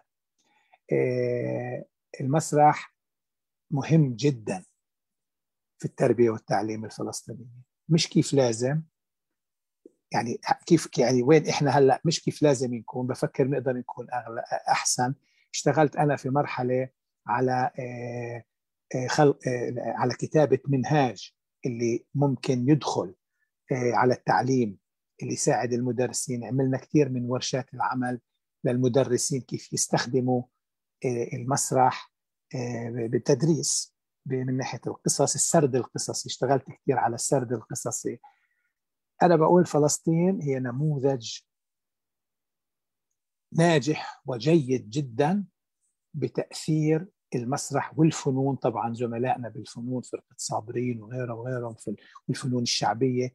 بفكر في فلسطين هي نموذج ناجح جدا بتأثير الفنون الأدائية والفن والمسرح على على على الطلاب على التربية على المسار التربية والتعليم في فلسطين والمدارس. يعني هذا بالأساس اللي زي ما حكيت أنا كان في عندي ورقة اللي كنت دائما هيك بحب أشاركها دائما مع الناس بقول إنه الثقافة هي صانعة إنسانية البشر. فبالنهاية لما أنت بتبدأ بالثقافة لابد إنه يطلع لابد إنه يكون عندك مجتمع صحي مجتمع واعي مجتمع مجتمع متفتح كمان تجربة اللي اللي أنا عملتها وكمان بحس إنه هي كانت تجربة مهمة. شوي لما بلش الأخ ولاء يحكي بالبداية كنت بتذكر أشياء لها علاقة بالأجيال. إحنا بفلسطين في عنا جاب في عنا فجوة بين الأجيال. عملت برنامج مرة اسمه البوكيت ثياتر مسرح الجيب إنه تروح أنت على منطقة معينة وتحاول تعمل نشاطات ثقافية جماعية للعائلة كلها للطفل وللكبير وللاختيار وللصغير وكل العيلة أو كل الحي هذا أو كل المنطقة أو كل الشارع أو كل المخيم أو اللي هو يشاهد نفس النشاط مع بعض ويصير نقاش والأطفال يسمعوا الجد على المسرح بيحكي قصة والجد يشوف أولاد بنته وبنات بنته على المسرح عم بيمثلوا. يصير في حوار. يصير في حوار إنهم عم بيحضروا أشياء فنية اللي للكبار مش مقبولة مش مسموحة عيب وحرام. تحاول نكسر هذه الفجوة اللي بين اللي بين الأجيال. وهذا اللي عملته على فكرة ويمكن نسيت أذكره بالخليل. بالخليل كنت أنا أعمل مسرحيات يعني بعد ورش دراما عن التعبير الحر. يختاروا الطلاب يحكوا عن أمهم وعن أبوهم وعن مشاكل في العائله وعن مشاكل في المدرسة ويكونوا الأهل موجودين. وبعد العرض جزء من العرض يكون في ورشة وتطلع الأم على المسرح وقبالها بنتها ويحكوا إنه البنت تكون حاكية عن الاشياء اللي هي بتحكي فيها عن عن حياتها في البيت. في مواجهات صارت على المسرح بين أستاذ وطالب. كيف بيتعامل معه. ف يعني هذا هذا هيك بشكل عام يعني تجربتي في مرحلتين. وهلأ آه، في المسرح الوطني عم بنحاول نمشي المسرح وكل صعوبات الحياة في القدس وفي مع الاحتلال. بس آه، تمام. وما زال عندنا إن شاء الله قوة طاقه وقدرة نكمل. نستمر شكرا عامر خليل. على آه آه على التفكير العملي وكمان آه يعني في تجربة عملية وفي كمان آه تفكير آه تحليلي أو ثيوريتيكال بكيف بيكون المسرح. جزء من التربية الراديكالية. آه، أنا يمكن هلأ اليوم بجسد شو بتأثر المدارس على الأشخاص لأنه بحس حالي مثل الزومبي ما عندي وقت أعمل شيء حتى أفكر. فكنت اعذروني إنه عم خربص بالأسماء. و... و... لازم إجي أعمل مسرح معكم مشان آه، آه، هلا في عنا آخر متحدث أخيرا هو حمزة العقرباوي. آه، هو حكواتي واليوم يمكن حيحكي لنا حكايه ويخبرنا عن آه، الحكي آه، بالتعليم الراديكالي في مصر تفضل. اولا مساء الخير لكم جميعا.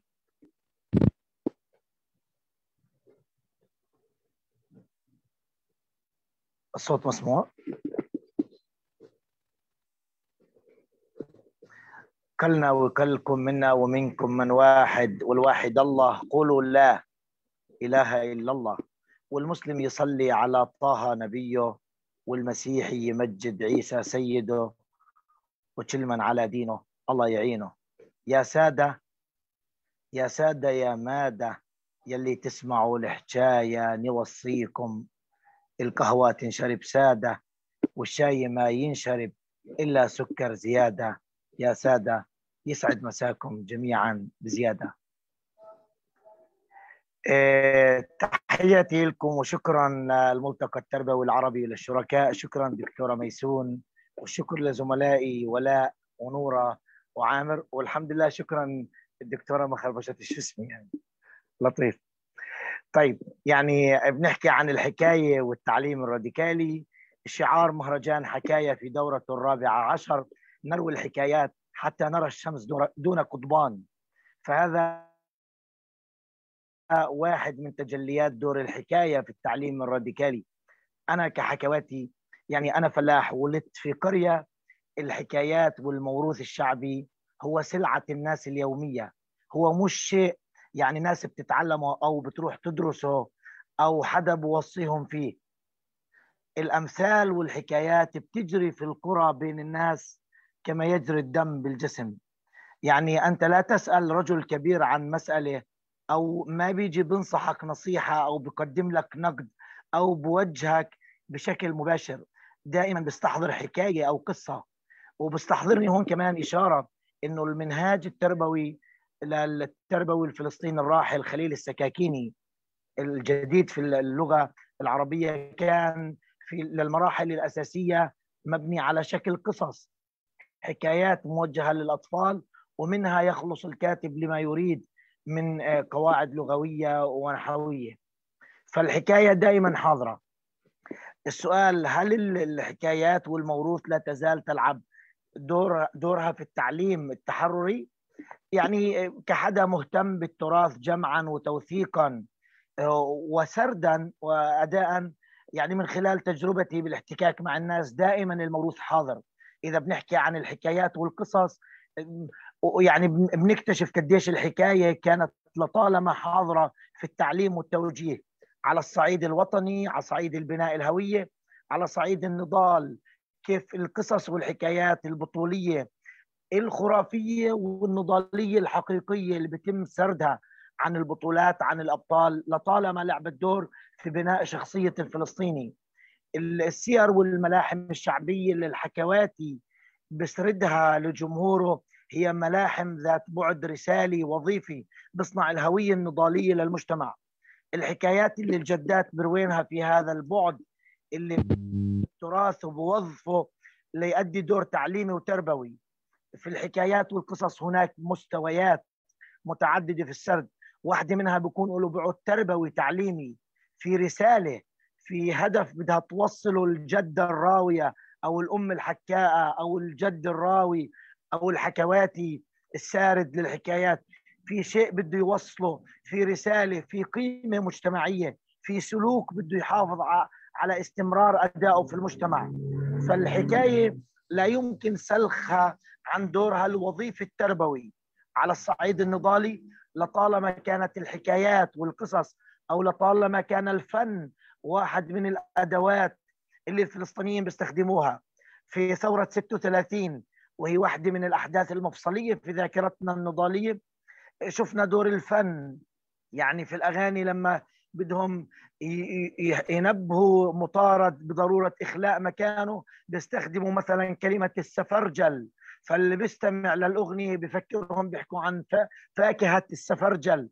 بينما المستمع بفهم إنه السفر جل إنه آن الأوان لتنتقل تغادر مكانك.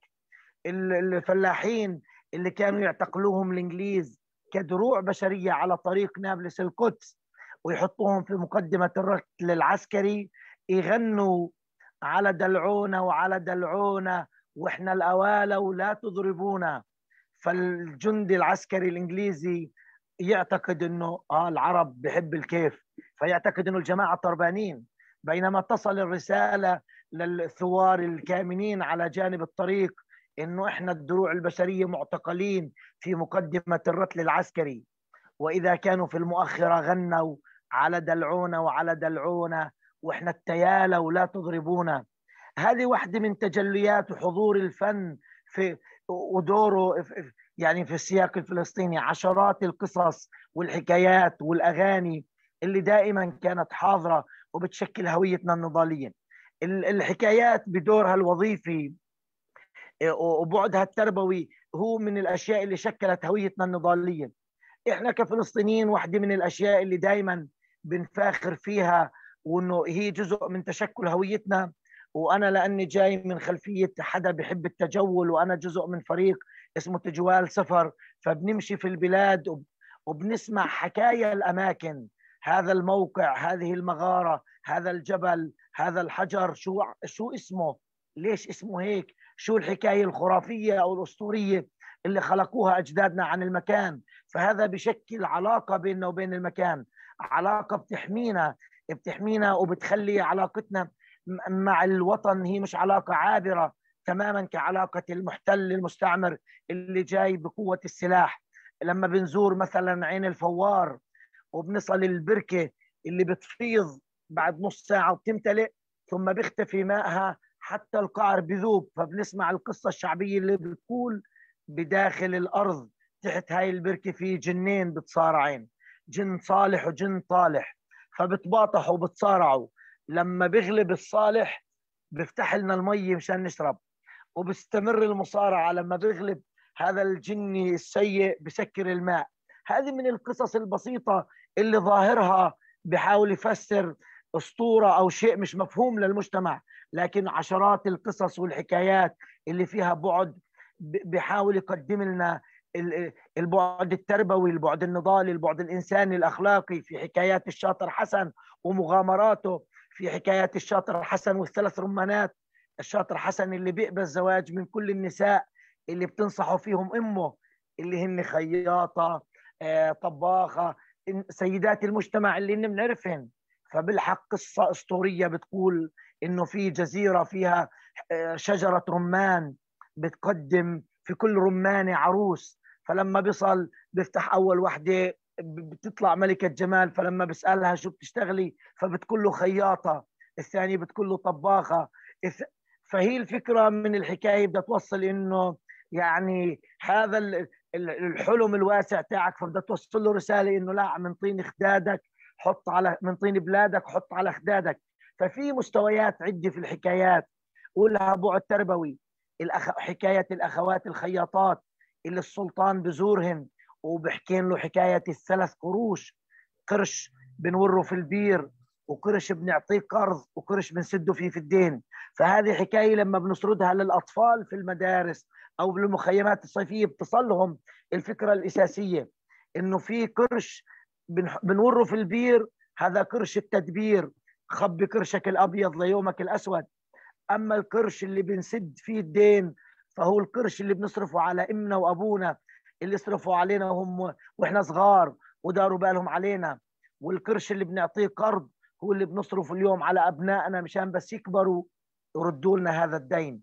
فالحكايات ببعدها التربوي حاضرة ودائما متشكلة. كثير يعني كثير من الحكايات أو من الفن عموما بنلقاها حاضر الأمثال النكت ذات البعد الإنساني النضالي الاجتماعي الأمثال الشعبية ودورها.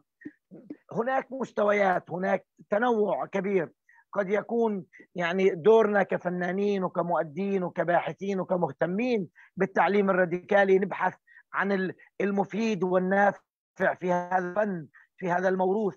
ونعيد تقديمه. ليبقى التراث والموروث الشعبي قادر من خلال الفن والمسرح من خلال الأداء من خلال الدبكة من خلال المنصة من خلال الحكاية من خلال الفنون المختلفة المعاصرة من خلال السوشيال ميديا. ليكون قادر على تقديم تعليم تحرري تعليم آه، قادر يصنع إنسان حر إنسان النبل والقيم الإنسانية العليا هي ما يحركه ويوجهه آه، إحنا يعني قد نكون من أغنى الشعوب في تراثها وموروثها بحكم التنوع الحضاري والإنساني التتابع الحضاري الوفود العرقي والعربي التنوع من ناحية السكان في فلسطين عربا وغيرهم. فهذا التنوع والخليط اللي بنشوفه في ممارساتنا في معتقداتنا في أكلاتنا في لهجاتنا في لكناتنا مهم ننتقي أجمل ما فيه كفنانين ومؤدين ونقدمه ليظل التراث والموروث قادر على أداء رسالته التعلمية التحررية اللي هي جزء من رسالتنا. إيه، طبعا إذا بنحكي عن دور الفن في باحثين كثر ومؤرخين فلسطينيين اهتموا بهذا التوثيق للموروث بدءا من الدكتور توفيق كنعان ومرورا مرورا بالمرحوم عبد اللطيف البرغوثي إيه، وأستاذنا شريف كناعني وكثر اهتموا بالبحث عن الموروث الغنائي والقصصي آه، والحكايات الشعبية والقصص والأمثال وقاموا بجمعها وتوظيفها. ولا نزال يعني بنشتغل اليوم مع عشرات المؤسسات الفلسطينية اللي بتهتم بجمع الحكايات والموروث والممارسات من مصادرها الأساسية من الرواة من كبار السن. بنجمع وفي ناس جمعوا. هذا الجمع مهم ما يتحولش وحكت صديقتي نورة إنه الفلكلور ينبغي أن يكون حي. مهم الناس اللي جمعت واللي بتجمع واللي وثقوا ما نحتفظش بهذا الموروث بالمتاحف. ونطويه داخل بطون الكتب. مهم أن يبقى حي وبيأدي دوره. الموروث مشان يؤدي رسالته ودوره مشان يؤدي دوره في التعليم التحرري مشان يؤدي دوره في صناعة الإنسان بيعيش في في مجتمعه الطبيعي اللي هو مجتمع التداول والسرد. فإذا بدنا التراث والموروث والحكايات تواصل تأدية دورها في التعليم وصناعة إنسان نبيل إنسان حر إنسان القيم الإنسانية اللي بتوجهه مهم هذا الموروث والحكايات يتواصل سردها وتناقلها بين الأجيال. وما مهرجان حكاية في نسخته الرابع عشر إلا واحدة من الأدوات الحية اللي الناس المؤمنين بأهمية الحكاية وضرورة وبنادوا بضرورة استعادة دورها بالفن والتعلم والحياة. إلا هذا وعي سابق لأوانه وأداة حية بتقدم الموروث والحكايات وبتواصل سردها. حكاية وملتقى الملتقى التربوي العربي خلال تجربته في السنوات الماضية حاول يقدم الحكايات الخرافيه والأسطورية وحاول يقدم حكايات من التراث بطابع معاصر. واشتغلنا بحث واشتغلوا عشرات الحكواتيين على قصص بإعادة إنتاجها بصيغة معاصرة لتحمل فيها مقيم معاصرة لتأدي رسالتها. تماما. زي ما بتشتغل فرقة الفنون على مواصلة الدبكة بضخ نفس ودم في حركاتها وأدائها لتظل حية لما تموتش وما تتجمدش. كمان السرد والحكايات مهم مهم للمؤدين والحكواتيين إنه يحافظوا على هذه الروح التجددية العطاء الدائم في الحكايات والتجديد. كمان اشتغلنا يعني ويعني والشكر موصول لشبكة حكايه ولسيرلي والفريق الرائع اللي دائما بيكون حاضر بتوجيهاته وبنصحه وبالضغط باتجاه اشياء معاصرة للمسرح من خلال الحكي والسرد. على قصص اللاجئين مثلا الذين اقتلعوا من ديارهم. يعني إحنا الفلسطينيين قد يكون للحكاية خصوصية لأنه هي بتحمل نكهتنا وريحتنا وريحة بلادنا وطبيعتنا وعلاقتنا في أرضنا ووطننا. فواحده من الأشياء اللي بنفتخر إنه أنجزت اللي هي الحكايات اللي قدمت على المسرح واللي حملت حكايات اللاجئين. اللي اقتلعوا في العام 48 من بلادهم وهجروا فتحولت لعمل فني مغنى. شارك فيه ناس بيغنوا وناس بيعزفوا على الناي. فقدم الحكاية تاعتنا بصيغة معاصرة لتواصل السرد وتخاطب الجماهير المعاصر باللغة وبالأسلوب الفني اللي بيليق بذوقه المعاصر. فالحكاية كانت ولا تزال وينبغي أن تواصل دورها التعليمي لأنه إذا بنحكي عن دور الفن في التعليم المعاصر فلازم يكون في هذا التوازن. لازم نحمل أدوات الفن جميعها ونحرص أن يكون في تكاملية بين كل أقطاب الفن وأدواته لنظل قادرين. وواحدة من الشعارات اللي مهمة اللي دائما بنرددها كحكواتيين وكحكاية إنه إحنا بنحكي مشان نعيش بنحكي ليعيش تراثنا ونعيش بكرامة ونعيش ببلد حر فهذا باختصار يعني عن دور الحكي والحكايات في التعليم التحرري ودورها في صناعة إنسان يعني واعي ونبيل تحركه القيم الإنسانية العليا. شكرا شكرا حمزة وشكرا على اللطشة.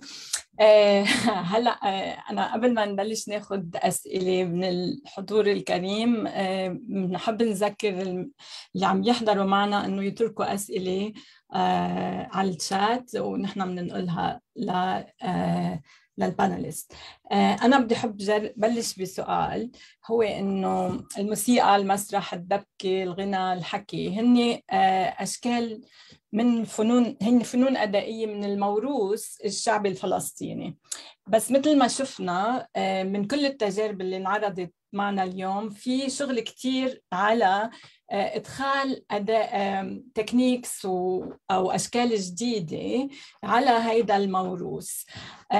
هلا أنا بدي أسأل إذا كلكم أو حدا منكم بحب يخبرنا إنه كيف هيدا إدخال هيدي الأشكال إن كان مثل ال 47 سول ولا بيعمل يعني في الموسيقى وفي كمان الإنجليزي وفي كمان نورا نورا في الجيتار وفي كمان كأنه الدبكة صارت مسرح و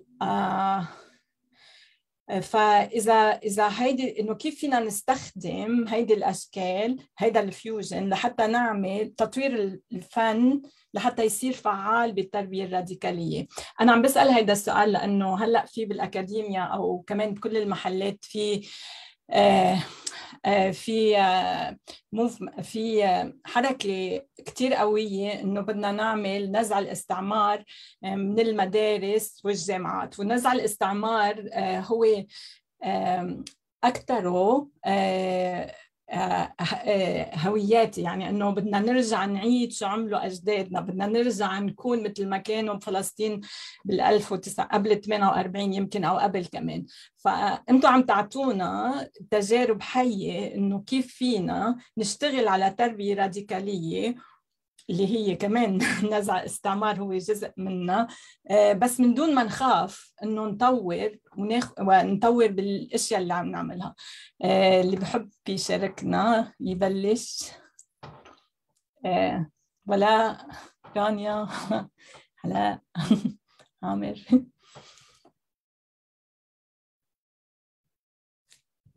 ما حدا بده؟ ممكن أحكي. يعني إحنا بنرجع بنحكي عن التراث أو الفلكلور الحي. يعني كيف بده يعيش. يعني إذا تخيلنا البني آدم زي الشجرة في له جذور. يعني إذا بدون هاي الجذور كيف بده يتغذى؟ فإذا بنعتقد إذا بناخذ إنه الفولكلور هو الجذور اللي إلنا والأص... أو نرجع للحكواتي للحكايات لكل هاي هذا أصلنا هذا البداية هون اللي بنتجذر فيه من الماضي وبنطلع للشجره للأعلى كيف بتكبر بتتحرك بتمر في خلال الأربع يعني فصول بتتجدد. هذا هو الفنان أو البني آدم.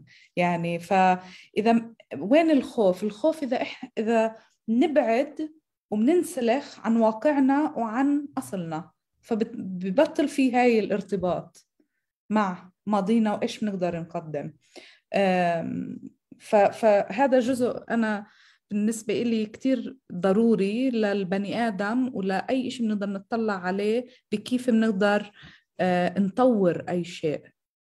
لازم نبلش من وين بنفكر كمان الأصل يعني حتى لما نطلع على الدبكة.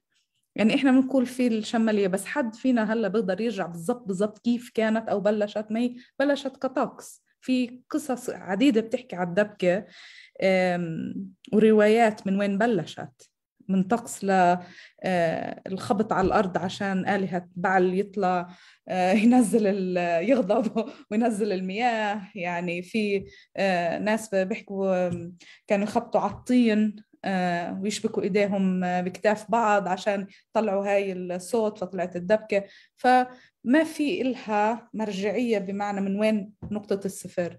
عشان هيك لازم نضلنا نطلع عليها للمستقبل وما نخاف وما نهاب في كيف تقدر تتطور ما دام إلها الجذور اللي بنحكي عنها الارتباط آه ولاء بتحب تقول شيء لأنه أنت كثير اشتغلت على هذا الموضوع آه ميوتد أنت. بحب أضيف مثال اللي آه، عادة بحب أشاركه لأنه هو من محاضرة أنا مرة سمعتها ل آه، للأستاذة نائلة لبس اللي هي باحثة في التراث هي باحثة هي من الناصرة آه، باحثة في التراث وحافظة للتراث. وكاتبة كتب في مواضيع الأهازيج وتوثيقها. فبتحكي بإحدى محاضراتها إنه التراث هو زي القطار.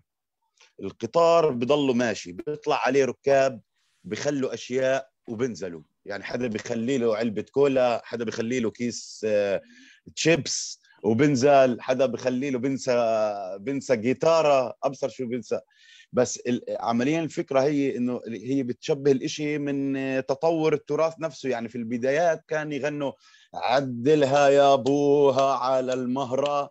بعدين بعد 20 30 سنة صارت عدلها يا أبوها على التاكسي. بس بعدين إجت صار عدلها يا أبوها على الباص. بعدين عدلها يا أبوها على الليموزين.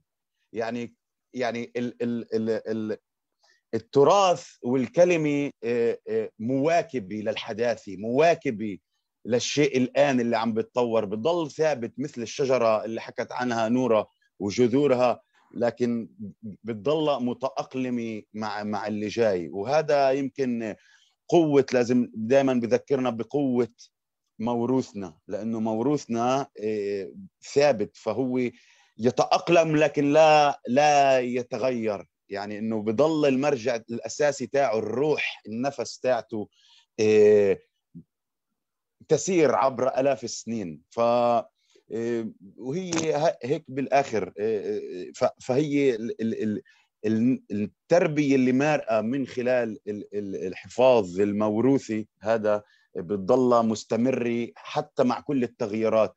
وده أحكي شغلة كمان يمكن شوي يمكن آه، مفاجئه بعرفش اذا هي مفاجئه أو لا لكن إحنا دائما عندنا نظرة آه، أنا إسا مش عم ببيض صورة الاستعمار لكن الاستعمار عادة بحاول يعمل يفرض لغة عالمية على كل الشعوب اللي بيستغلها أو بيستعمرها. فأمرات بيسيطر بيعمل آه، بيوحد نوع من لغة موسيقية يمكن بيوحد نوع من طريقة تفكير أو أشياء أو أو تكنولوجيا اللي موجوده عند ابن أفريقيا في موزمبيق وعند ابن المخيم ببلاطة. ف السؤال إحنا كمستعمرين إذا بدنا نحكي على الديكولايزيشن أو شو بالعربي بيقولوا له آه الاستعمار المعاكس. تعال نقول أنا لا بديش أقول النزع الاستعمار أنا بدي أقول استعمار معاكس. لأنه هون اللعبة أنا بالنسبة لي واللي هي إنه إحنا نعولم ما إحنا ما إحنا عمليا دربنا وتدربنا عند كثير شعوب مقاومة حول العالم. يعني تعلمنا من ال Black Panthers وعلمنا ال Black Panthers الفهود السود في في أمريكا. وكنا مع الإيرلنديين والأيرلنديين تعلموا عنا. لكن اليوم إحنا عندنا قوة إن نعولم الهوية الفلسطينية. إنه اليوم الحقيقة تقال هي هوية الفلسطيني مش فقط للفلسطيني هي هوية عالمية. ف هويتنا موروثنا تراثنا كيف تراثنا بحاكي تراثات الآخرين آه، آه، من الشعوب آه، ونستخدم هاي الآلة يمكن يعني إحنا بنقول أنا آسف يمكن عم بطول شوي بس آه. اليوم اللي بع... إحنا إحنا بنعز إحنا بنعمل موسيقتنا التراثية من آلة ال keyboard الياباني يعني أنا عم بستخدم آلة يابانية لصناعة المجوز والتراث. ف فهذا إحدى إثباتات على إنه الياباني اضطر يخلق keyboard خصوصي للإنسان المشرقي والعربي. طبعا هو هون business الموضوع لكن إنه بده يوصل للسوق العربي والشرقي. لكن أنا موسيقتي اليوم عالمية لدرجة إنه أنا عندي ناس بتصمم آه، أجهزة موسيقية اللي بتحاكي الصوتيات التراثية والمشرقية والمدرسة المشرقية من الموسيقى. فهذا أنا بالنسبة لي هون كثير مهم إنه إحنا عم نعلم وعم نربي شعوب الكوكب. شو يعني الفلسطيني؟ ما غير عن الألم والوجع وال آه، والنضال. إحنا إحنا بنعلم ليس فقط نتعلم. آه، شكرا كثير ولاء آه، حمزة رافع إيدك. إيه، تمام. إيه، اللي بدي أقوله إنه إحنا ال ال الأشكال الفنية اللي بنقدمها بصيغة حداثية أو بصيغة معاصرة ما بنقولش إنها هي تراث أو موروث. اثنين لما بنرجع للقصص أو الحكايات أو الأغاني التراثية وبنقوم بفكفكتها بنكتشف إنه هي حمله نكهة كل عصر أو زمن أو مرحلة مرت فيها. واحدة من الحكايات الخرافية اللي بقدر عمرها ب 3000 سنة في الصيغة اللي متداولة عندنا. الام بتقول لبنتها إذا جبتي ولد علقي بارودة وإذا جبتي بنت علقي مدخل البارودة ما عمرهاش 200 سنة. فكيف دخلت على حكاية عمرها 3000 سنة؟ واحدة من الحكايات الحج القصيرة اللي بتكنس بتلك بوشلوك والبوشلوك عملة عثمانية. في أغنية يا نجمة الصبح فوق الشام عليتي جزء من المقطع هو تراثي قديم يعني ويكون يكاد يكون قديم عمره مئات السنين وجزء آخر هو ولد في في أحداث النكبة له علاقة بحدث حصل. فهي لم تكن في يوم من الأيام لم يكن تراثنا في يوم من الأيام جامد وبتم تناقله كقطعة جامدة. هو تراث حي كل حدا بنقله وبترك بصمته. وعلى صيغة الحكايات مثلا ذات الحكاية ممكن أنا أسردها بلهجتي ولغتي وبالكلمات اللي بتعبر عن مجتمعي وصديقي الحكواتي أو الحكواتية من بلد أخرى بسردها بصيغته. لهيك مهم نتقدم بلا خوف. إحنا بنحترم التراث وما عندنا مشكلة مع اللي بيهتموا فيه وبيحافظوا عليه واللي بنقدمه ما بنقول إنه هذا هو التراث البديل عن تراثنا القديم. إحنا بنحمل التراث على خشبة المسرح ومجرد ما طلع على خشبة المسرح هو عمل فني قابل للنقد وقابل للقبول والرفض. فليكن لأنه في يوم من الأيام لم يكن تراثنا جامد ولا متحجر. وهذه تجربة إن الجمهور وحكت نورة في موضوع الدبكة أو ولاء حكى إنه الجماهير بتتلقفها وبتعجبها. إذا هو عجبهم ومارسوه وعاشوه فليكن ليكن جزء من تراثهم. إذا ما حبوه كل ممارسة أو فعل تراثي له عمر. كل بيعيش طالما إنه بنسرده بموت طالما إنه تخلينا عنه. من حق الأجيال إنها تقبل أي عمل وتتداول وتتبناه وتتناقله. وأنا مرة سمعت من صديقنا شرف دار زيد أحد مصممي الدبكة عن بعض الحركات اللي استحدثتها فرقة الفنون في الدبكة. في أحد الدبكات اليوم تستخدمها كل فرق الدبكة على إنها في الكلور. ما حدا سأل منين أجت أو كيف أجت. صارت كل الفرق تستخدمها ويستحيل الناس إنه هاي الحركة مش فلكلوريه لأنه هي صارت عندها 20 سنة بيمارسوها وكل الفرق بتتدرب عليها. فلنكن مع التجربة للمجتمع وللناس أن يقبلوها ويمارسوها أو يتركوها تموت وتنتهي. آه شكرا آه شكرا. آه في يمكن الرقص الدبكه المسرح كله في تعلم وتفاعل من خلال الجسد.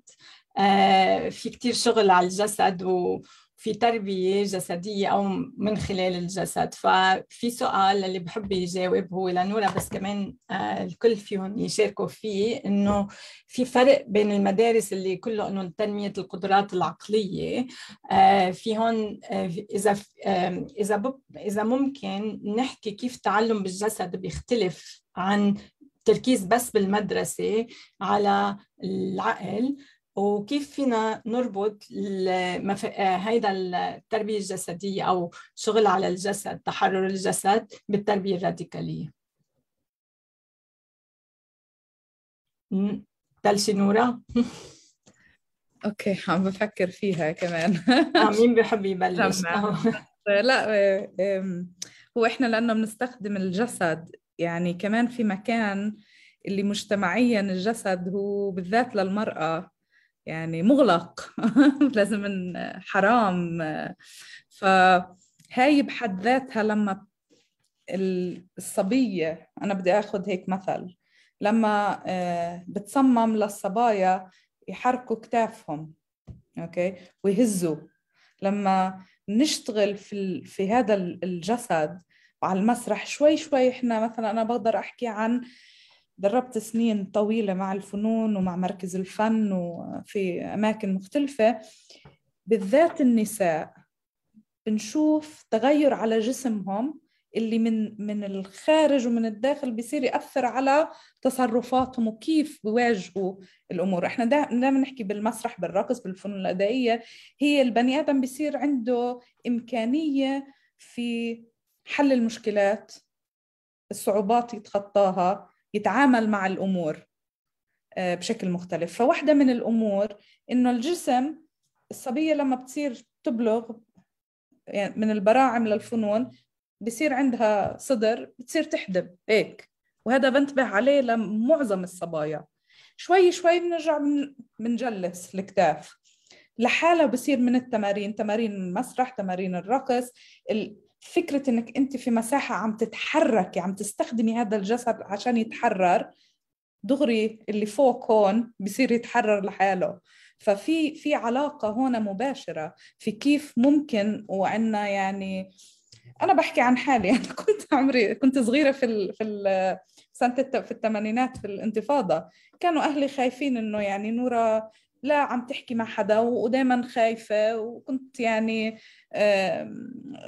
الاعتقالات والطخ وكذا. الفنون لما حطوني بالفرقة هم حطوا حطوني ببراعم الفنون عشان شوي أصير أبطل خجولة. ف بجوز ما تصدقوا هلا بس يعني إنه كنت إنه من كثير منطوية. فهذا جزء من الإشي اللي بيساعدني. يعني أنا لليوم بتغلب شوي إنه أحكي. بس بكسر الفن بيطري الرقص بالذات بيسهل عملية التواصل لأنه الواحد بتصالح مع نفسه بده يواجه نفسه. فبعرفش إذا عم بجاوب كاملة أكيد في الكل بيحكي من من المسرح والرقص والغنى وكله. استخدام مختلف لأدوات تعليمية للبني آدم يتعلم عن نفسه ويتحرر من هاي القيود. اللي لما إحنا في مكان تقليدي في المدرسة قاعدين وجالسين على كرسي فيش إشي بتحرك هذا كيف بده يتحرك لحاله؟ أنا كان عندي مشكلة مثلا مدرسة تركيزي ما بقدر أضلني مركزة. فالطفل مثلا لما بيجي عنا شاب أو صبية في المدرسة ولا حبة مسكين. مش مركز بس مش إنه هو أهبل هو الكل بقول له أنت أهبل. مش قادر تفهم شو مش عم بتزبط بيجي على الفنون بشوف أصحابه عم وصديقاته هيك كلهم بدرسوا بيشتغلوا بيساعدوا بعض. في ناس بدرسوا بعض في داخل الفرقة في مساحات. بيجوا الأهل بيحكوا لنا كيف هذا صار بيهتم بالمدرسة؟ بتنشط البني آدم. هذا كتير ضروري. يا ريت في المنهاج اللي بيصير لو نوعى له شوي يعني بصير مختلف كيف نتعامل مع المعلومات من الرياضيات للعلوم لكل هاي الأمور تدخل من خلال الرقص والمسرح. وفي نظريات في تجارب بس. إيه، حدا حدا بيحب يزيد على نورا لا أوكي. آه، في سؤال لولاء آه، اللي هو إنه آه، شو التفكير وراء الكلمات والألحان ل 47 صول؟ لانها فيها تغيير راديكالي عن الأغاني التراثية لكنها تستخدم مكان الأغاني التراثية في الأعراس والحفلات. ومن خبرتك شو تأثيرها على الأطفال والشباب؟ شكرا على السؤال. يعني بخبرة 47 سول بالمجال هي كمان مش يعني هي مش اختبار هالقد مختلف عن ما سبقها. يمكن لأنه الأفراد اللي إجوا يشكلوها عندهم خبرات مختلفة. يعني إحنا الفرقة زي ما حكيت قبل إحنا أول شيء عشان أحكي أعطي شوي يمكن بساعد بساهم شوي لفهم أو كجواب لهذا السؤال. إنه إحنا أربعتنا لما إجينا أسسنا الفرقة أو إجتنا الفكرة حتى نأسس هاي الفرقة آه، كل حدا جاي من آه، تعال نقول بديش أسميها موسيقى بديلة أو من الموسيقى المغايرة. يعني لأنه الموسيقى البديلة بتجيش تبدل بتيجي تبدل شيء آه، قائم. إحنا مش جايين نبدل لكن إحنا أساليبنا كانت متأثرة من آه، الريجي اللي هي موسيقى آه، جزر الكاريبي آه، الجزر الكاريبية للأفارقة اللي استعبدوا في جامايكا إشي مننا استخدم أسلوب الراب اللي هو أسلوب أسلوب بروكلين ونيويورك في في الشعر شعر الشارع أو الطريقة الطريقة للكلام نوعا ما ناقد فن الراب. آه، شيء مني جاي من مدرسة مدرسة السول ميوزك كمان موسيقى موسيقى آه، كمان من آه، صنعت من السود في أمريكا الأفارقة في أمريكا. فإحنا جينا من مدارس شوي مختلفة نوعا ما أو طريقة إلقاء الكلمة بطريقة حديثة. استخدام الكلمة الواعي لكن إلقائها في طريقة حديثة. وبعد سيرورة لكل فرد مننا آه، سيرورة حياة مختلفة. اكتشفنا بعض اكتشفنا بعض من خلال الإنترنت واتفقنا إنه نلتقي سوا في عمان ونحاول نأسس آه، موسيقى جديدة اللي هي مرجعها الأول تراثي يعني كصوتيات تراثية آه، على على شو بيقولوا على مقام البيات آه، مستوحاة من التراث من الدبكي لكن عملانها في صوتيات أو آليات حديثة. يعني السنت السنت السنت آه، مش عارف أقول الكلمة. السنث السنث أو السنتسايزر آه، ف فاستخدمنا آليات حديثة في صناعة الصوتيات القديمة. وأدخلنا كمان كلام حديث في قالب غنائي حديث تعال نقول. ف آه، هي منها منها آه، تعال نقول آه، اختراع للعجل إنما هي دحرجة العجل في طريقة جديدة. يعني هذا أنا هيك بعتبره.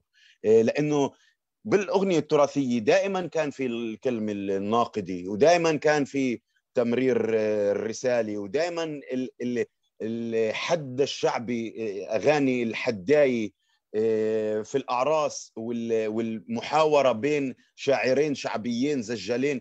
دائما كانت فترة مثلا آه، بال 48 داخل آه، داخل الخط الأخضر لما كانت الناس تحت حكم عسكري كان المنصة السياسية الوحيدة اللي كان ممكن الناس تحكي تعبر ضد الاحتلال كانت هي لما يلتقوا الزجالين في الأعراس. كان يكون السياسة الكلمة السياسية معبر عنها. ف آه باختصار ال 47 هو تجربة حديثة للتراث بطريقة أو بأخرى لكن بنفس الشارع النفس الشبابي الحالي للأقطار العربية ولفلسطين حاليا. شكرا كثير ولا في عنا دكتور نهاد الشيخ خليل من غزة بحب يعمل مداخلة نهاد؟ طبعا أيوه آه نعم معكم شكرا نهاد أهلا. آه أهلا كيف حالكم؟ إن شاء الله بخير جميعا يعني. صحيح أنا مبسوط إنه يعني هذا اللقاء بيحكي عن التراث. والموروث يعني الثقافي والاجتماعي والفلسطيني مهم جدا لأنه هو إحنا كشعب يعني فلسطيني أهم يعني الجانب المهم في التراث إنه هو بجاوب بيساعدنا إن إلنا وللأجيال وللدنيا كلها إن نبرز الهوية المناقضة للاحتلال الإسرائيلي. فشيء كثير كويس إنه يعني نهتم بالتراث ونحكي عن عن التراث. لكن الحديث عن التراث يعني أنا من وجهة نظري إنه التراث هو الأشكال القديمة اللي كانت موجودة هذا شيء كويس تطويرها كمان شيء كويس. لكن الشيء الأكثر أهمية من وجهة نظري إنه المنهج منهج أهلنا اللي كانوا زمان بيقولوا القصة وبيعملوا الرقصة وبيقولوا القصيدة أو النشيدة. وبيصنعوا الفخارة وكل يعني والتوب وبخزنوا الطعام. كل هذه منهجيتهم في التعامل مع البيئة ومع المحيط ومع التحديات اللي موجودة حقيقة إحنا اليوم بنفتقدها. وبنستسهل إن نتعامل مع الوافد مع كل شيء وافد.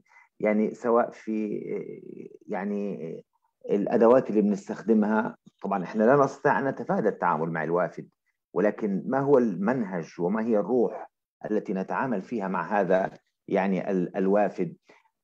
بالتالي أنا كثير مهم في موضوع التراث. يعني لو مثلا زي ما بنحيي الدبكة وهذا شيء كثير كويس والقصة والحكايات كل الأشكال اللي موجودة والتطريز وما إلى ذلك لكن كيف إنه أهلنا كيف كانوا بيفكروا منهجهم في التعامل مع البيئة والاستفادة منها وتدوير وتكرار استخدام الأشياء بشكل مفيد ومنتج وموفر و يعني يساعد الناس على أن تصمد وأن تبقى وأن تستمر. يمكن هذا كمان لو يؤخذ بعين الاعتبار في موضوع التراث بيكون كثير كويس. في نقطة صغيرة الأستاذ عامر خليل لما كان بيحكي عن حكى عن غزة إنه راح مدرسة إعدادية وشاف فيها سلاح. أنا حقيقة مستغرب يعني إذا أنا هو شاف أنا لا أشكك. يعني في هذا غريب بالنسبة لي لأنه فعلا المدارس في غزة يعني منتظمة وطلاب يعني بالتزامهم وبمشاغباتهم بيشبهوا كل طلاب الدنيا. أما سلاح يعني ولا في أي مرحلة حتى في الانتفاضة الأولى اللي يعني جيش الاحتلال فقد سيطرته على كثير من نواحي الحياة عندنا. حتى في الانتفاضة الأولى ما كان في سلاح مع الطلاب في المدارس وأنا يعني عايشت كل هذه المراحل الموجودة. بأشكركم على هذا هذه الندوة وأيضا على إتاحة الفرصة لي أن أتحدث هذه المداخلة القصيرة. شكرا. شكرا نهاد. عامر بتحب توضح أو تحكي أو ترد؟ ميوتد أنت ممكن لا لا أكيد أنا مش عم بعمم يعني أنا مش بقول إنه المدارس في غزة فيها سلاح لكن أنا بحكي عن حادثة حقيقية صارت. طبعا أنا بقدرش أذكر هلأ اسم مدرسة ومين وكذا أنا بس بحكي عن حالة عن حالة حقيقية حصلت في مجموعة طلاب في مدرسة في منطقة. كان المدير ما يقدرش يسيطر على الطلاب وكان في واحد من الطلاب دائما الخوف الرعب منه كان إنه هذا الشخص كان معه سلاح. كان في مراحل. فأنا بحكي يعني مش عم بقول مدارس غزة ولا عم بقول إنه لا أنا عم بحكي عن حادثة وبعرف هذا الشاب مين وبعرف شو صار وبعرف إنه بعد ما دخل بال بال بال بالورشات المسرح وبال وبالمسرحيات وبالتمثيل اليوم هو شاب شاب من نوع ثاني لا لا عم بحكي عن حادثة طبعا. مش عم بقول إنه في سلاح في المدارس في غزة. آه بس آه أصلا يمكن المدارس هي مش معزولة عن المحيط اللي حواليها وفي حالة استعمار أو في سلاح وين ما كان صار militarized آه. school فيمكن يعني فينا ناخدها كمان بطريقة أنه ما فينا نعزل المدارس وال schooling عن اللي عم بيصير حواليه. مثلا أنا بعرف بلبنان كان دائما يصير هيدي الحالات يعني مش هي شغلة بس بغزة أو نحن يمكن آه، دكتور نهاد إذا أخذتها على غزة بس أنا بعرف أنه لا لا بيروت بيروت كان في كتير حالات إنه الطلاب من شو ما بدهم كانوا يجيبوا حدا مسلح أو يجيبوا سلاح ويهددوا المدير. بس هيدا كمان بدل بدلنا إنه في فجوة بين كيف بيفكروا اللي عم بيقوموا بالعملية التربوية بالمدارس وبين الطلاب اللي هن يمكن موجودين محل تاني. فهي كمان ما فيها تتاخذ بإنه شكل آه، سلبي. آه، لا لا طلاب ريفولوشناريز يعني بالآخر هن فدائيين وجزء آه. من المجتمع. وأنا ولا مرة أنا ما بحكيها ولا لا أذكر إنه أنا بعيد هاي القصة أو بحكي فيها دائما لكن أنا بذكرها لأنه كانت جدا قاسية و... والنتيجة تبعتها كانت جميلة. بس هو أنا يعني... لو سمحتوا أنا ما أخذتها من ناحية حساسية أنا بس كواقع كوقائع. آه لا كواقع أنا, أنا بروح المدارس وبعطي ندوات في المدارس عن التراث وعن تاريخ فلسطين. لا يعني هذا مش موجود. لو موجود لقلت لكم بس مش موجود. عندنا مشاغبات زي ما بصير في كل الدنيا. بس هذا الموضوع لا. عارفين ليش؟ من يوم الاحتلال من من البداية الاحتلال كان قاسي جدا في تعامله مع غزة فكثير من الأماكن كانوا الناس بال بال بالتلقائية بالفطرة بالحس الطبيعي والتلقائي كانوا بيحيدوها علشان تضلها موجودة وتضلها قادرة إنها تستمر وتضلها قادرة إنها تؤدي الخدمات الأساسية اللي بتأديها. آه شكرا نهاد، آه نورا بدك تحكي رفع إيدك؟ نورا؟ نورا آه. إيه. آه، شيء بسيط بس كنت بدي أضيف إنه الحفاظ على التراث في شيء وفي الاستلهام. استلهام إنه هو ملهم لنا لنقدر نخلق شيء. إحنا في مسؤولية كمان عندنا كفنانين. بشو بنقدم؟ وإيش بنقدم؟ وين الرسائل؟ وبالذات لما في جيل كامل اللي بده يتأثر. فبس هاي نحطها في كملاحظة يعني. آه شكرا كثير معنا خالد قطامش من آه فرقة الفنون هو آه ذكر كمان من نورا حابب يعمل مداخلة. خالد تفضل. مرحبا. أهلين وسهلين. مرحبا مرحبتين. أنا بدي أحكي عن نقطتين المضبوط.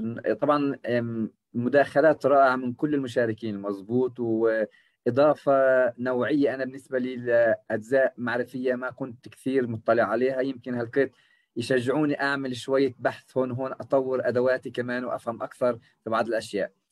آه، النقاط اللي بدي فيهم إنه الشيء المهم اللي بيشتغل بحقل الثقافة أو بالفنون آه، أو الفنون الأدائية بشكل عام لازم نضل عندنا جرأة نجرب بالحقل لأنه بدون تجريب مش رح نقدر نطلع منتج جديد اللي ربما يصير هو جزء من التراث في المستقبل. يعني كمان التراث مش أجا بضربة سحرية وصار هاي التراث ممنوع حدا يحركه أنا متأكد تماما خلال 3000 سنة إذا افترضنا الفلسطينيين أو ال 5000 سنة اللي عاشون كامتداد للكنعانيين أكيد بلشت من شيء ووصلت لشيء. يعني حتى يعني يمكن الكل بيعتبر الشمالية هي أهم دبكة فلكلورية فلسطينية وان تغيرت أسماء الحركات فيها في كل فلسطين بس أنا متأكد هاي ما كانت هيك من يوم ما بدأت.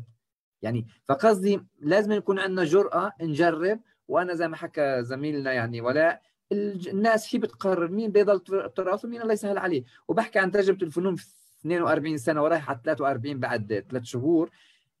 كثير من أعمالنا ولوحاتنا شيء عاش وظل لليوم. في ناس لليوم لسه بيدركوا أشياء لها علاقة بوادي التفاح يعني بحكي عن 83 84 وفي أشياء تسوت بال بال 2015 وانتست قصدي ما نخاف من التجريب بس دائما يعني ما بعرفش مين من الزملاء حكى أنا بتقديري إحنا عم نبني أعمال فنية مبنية من فلكلور إحنا ما بنقدم فلكلور لأنه ما بصير أدعي إن هذا فلكلور الفلكلور خلي الناس تقرروا شو المادة اللي بدها تكون فلكلور النقطة الثانية دائما بسياقنا الفلسطيني ليش في اهتمام كثير بالجانب الفلكلوري؟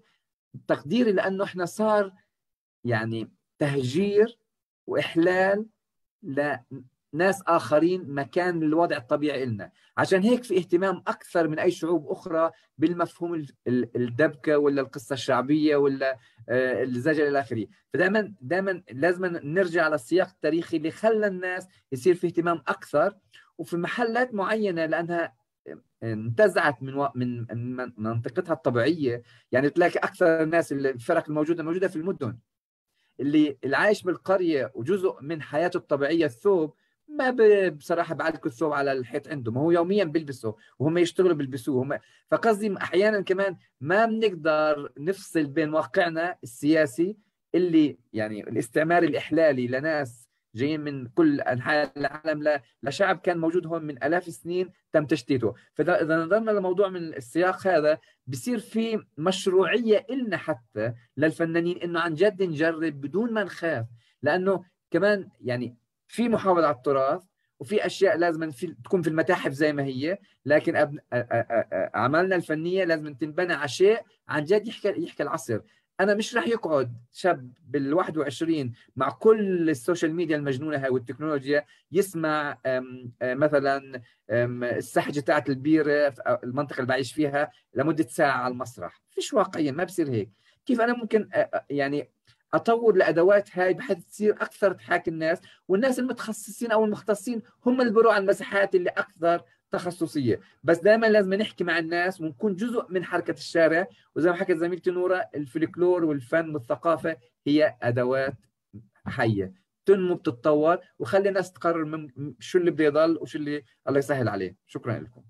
شكرا خالد. هو أصلا آه، يعني كلمة التراث إجت آه، كانت يعني آه، اجت بس لأنه من وقتها ما كانت المودرنيتي يعني ما كان في شيء قبل يسموه التراث وخلص هيدا محطوط بعلبه وهيدا هو. لأنه صار في الاستعمار ولأنه صار في شيء اسمه شيء مدني وشيء تراث و modernity ما بعرف شو بيقولوا لها فهي construct صار من خ... ال modernity حطيته علينا ونحن صرنا حداثة حداثة. حداثة اي okay عفوا. الحداثة آه، خلقت آه، التراث ما كان موجود بالطريقة اللي نحن بنفكر فيها هلا. وصرنا قاعدين عم عم نفكر إنه كان في شيء مرحلة كان في شيء تراث محطوط وانقطش وهو ما كان ابدا في مرحلة إنه أيمتى بدنا نحدد وين خلق التراث وأي هو التراث. ما هو كان دائما مثل ما قال ولاء ومثل ما قالت نورا إنه كان في دائما آه، زيادة وتطور ما كانوا خايفين بس نحن من الخوف وهلأ بدنا نتخطى الخوف. شكرا خالد. آه، في سؤال لعامر إذا هو موجود معنا و عفوا عامر آه، هو سؤال عن الجمهور. مسرح الحكوات ومسرح الفلسطيني كان مساحة ومكان ليس فقط للعروض المسرحية بل لحياة ثقافية وفنية يشارك آه، بها الكبار والصغار في كل مكان. كيف ممكن آه، تكون المساحة الثقافية الفنية هي مساحة تعليمية راديكالية. يمكن كمان فينا نسأل عن الاقتصاد السياسي لل للتربية الفنية الراديكالية لأنه في دور للمؤسسات في تفكير في المساحات اللي اللي فيها بصير الفن الراديكالي في تكلفة وفي رعاية وفي جمهور. فإذا بتحب تبلش وإذا حدا بحب آه، يعطي مداخلة شكرا. عامر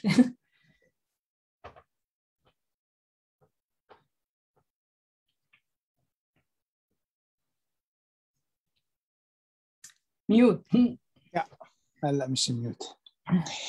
يعني آه المسرح آه المسرح الوطني آه، بحكم وجوده في القدس آه، بفكر في عنده رسالة كبيرة يعني هو بالأساس آه، رسالة سياسية وجوده في مدينة القدس من أجل كمان الحفاظ على الهوية الفلسطينية والثقافة الفلسطينية وال...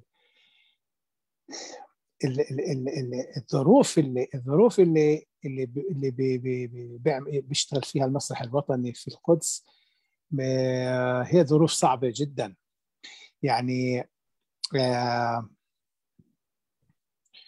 لكن المسرح بيحاول إنه يخلق مساحة دائما للتغيير. بيحاول دائما يدور على الأشياء اللي آه، بتضيف شيء جديد. آه، وهذا وهذا الشيء إحنا بنعمله بشكل عام مع مع المدارس. يعني علاقتنا جدا آه، قوية.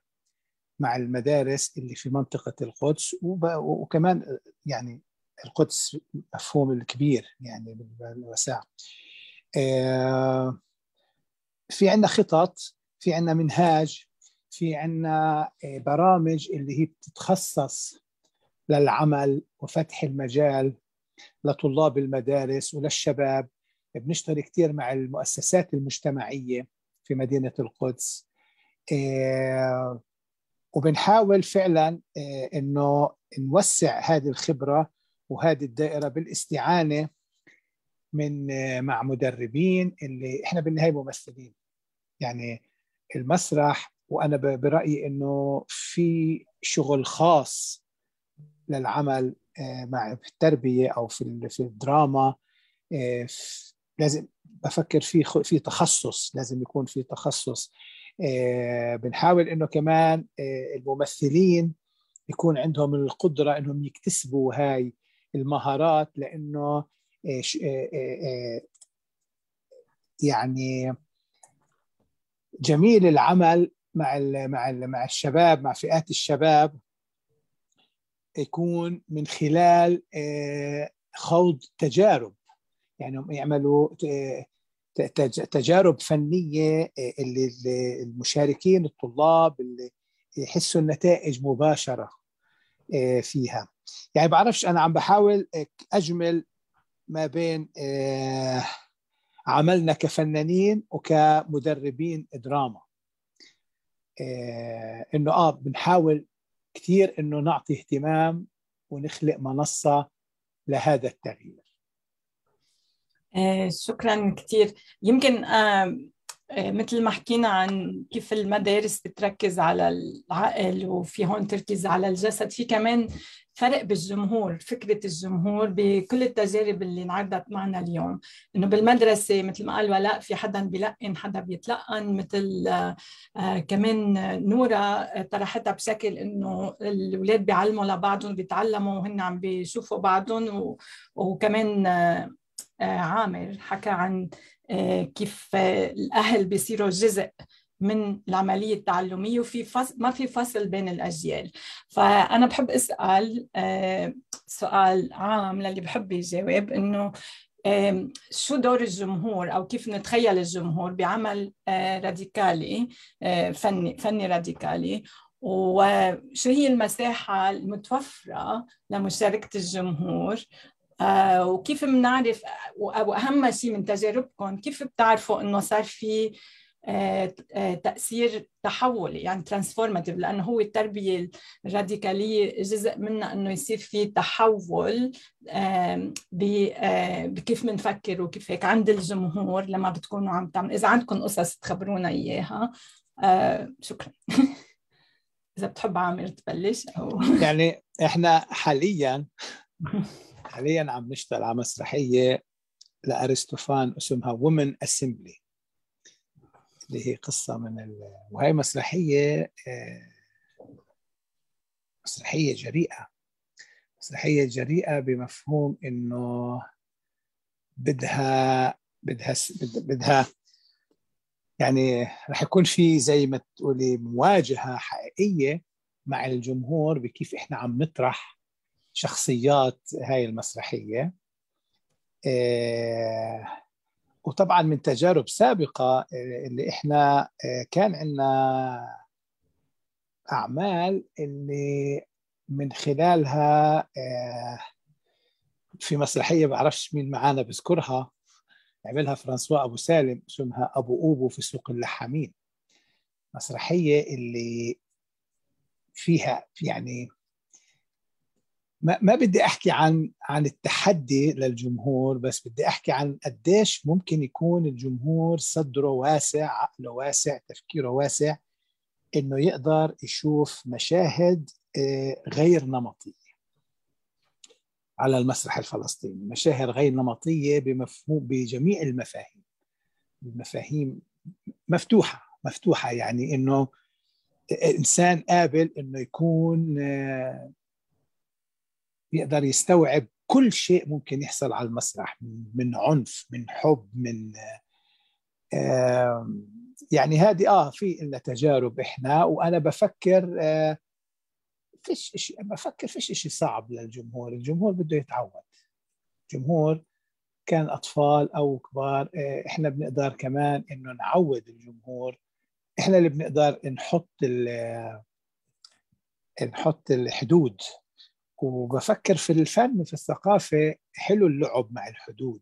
يعني playing with borders إنه ما يضلش الواحد بالأشياء اللي اللي بس مقبولة للجمهور. بده مرات يكون في شوية مغامرات وتحدي ولعب مع الحدود.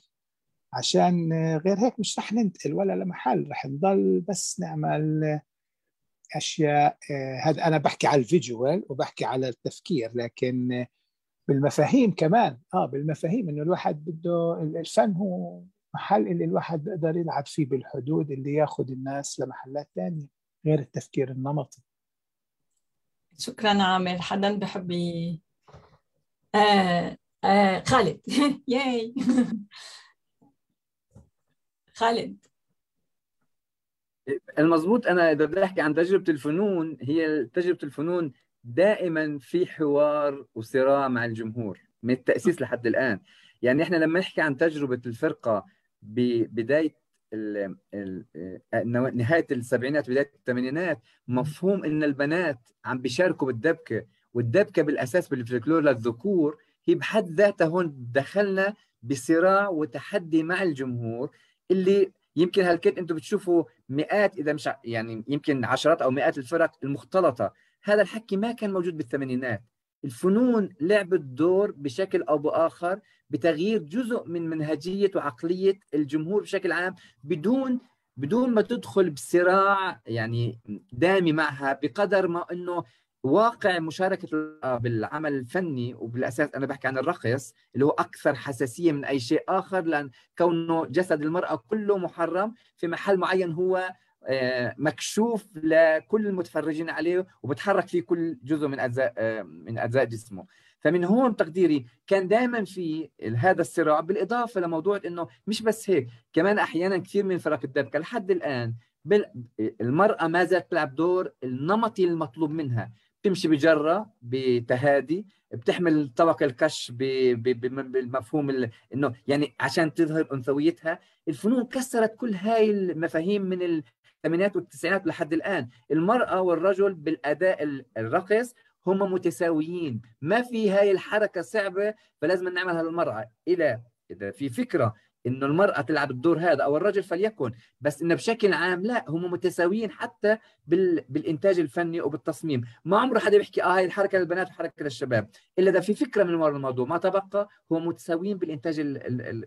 الحركي. زائد الفرقه في مساحه معينة. كمان دخلت بنقاش وصراع مع الفلكلوريين التقليديين لما أضفنا بعد لما لما خضعنا الثوب لعمل مسرحي أو كيف بناس بالمسرح أكثر.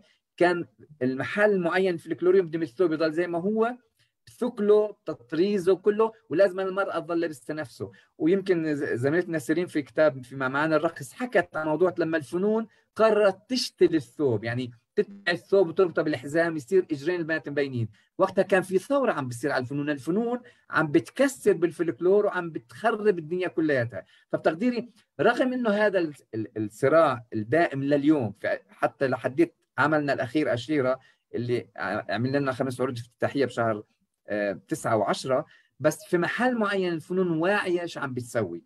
عشان هيك دائما لما يكون في وعي وفي رؤية اللي بتسويه ما بتخاف وخاصة لما تخضع لشيء كمان جمالي وإبداعي وفي نوع من الخلق الجديد. فبتقدير الواحد ما يخاف من التجديد إذا كان في نوع من ال ال ال بديش اسمي عملية متكاملة بس لازم يكون في رؤية ليش عم بسوي هيك. أما أنا بدي أسوي هيك عشان بدي أسوي هيك تقدير هون اللي بيصير أحيانا يعني بصير الجمهور ممكن يخسر الفرق أو المؤسسات أو تخسر.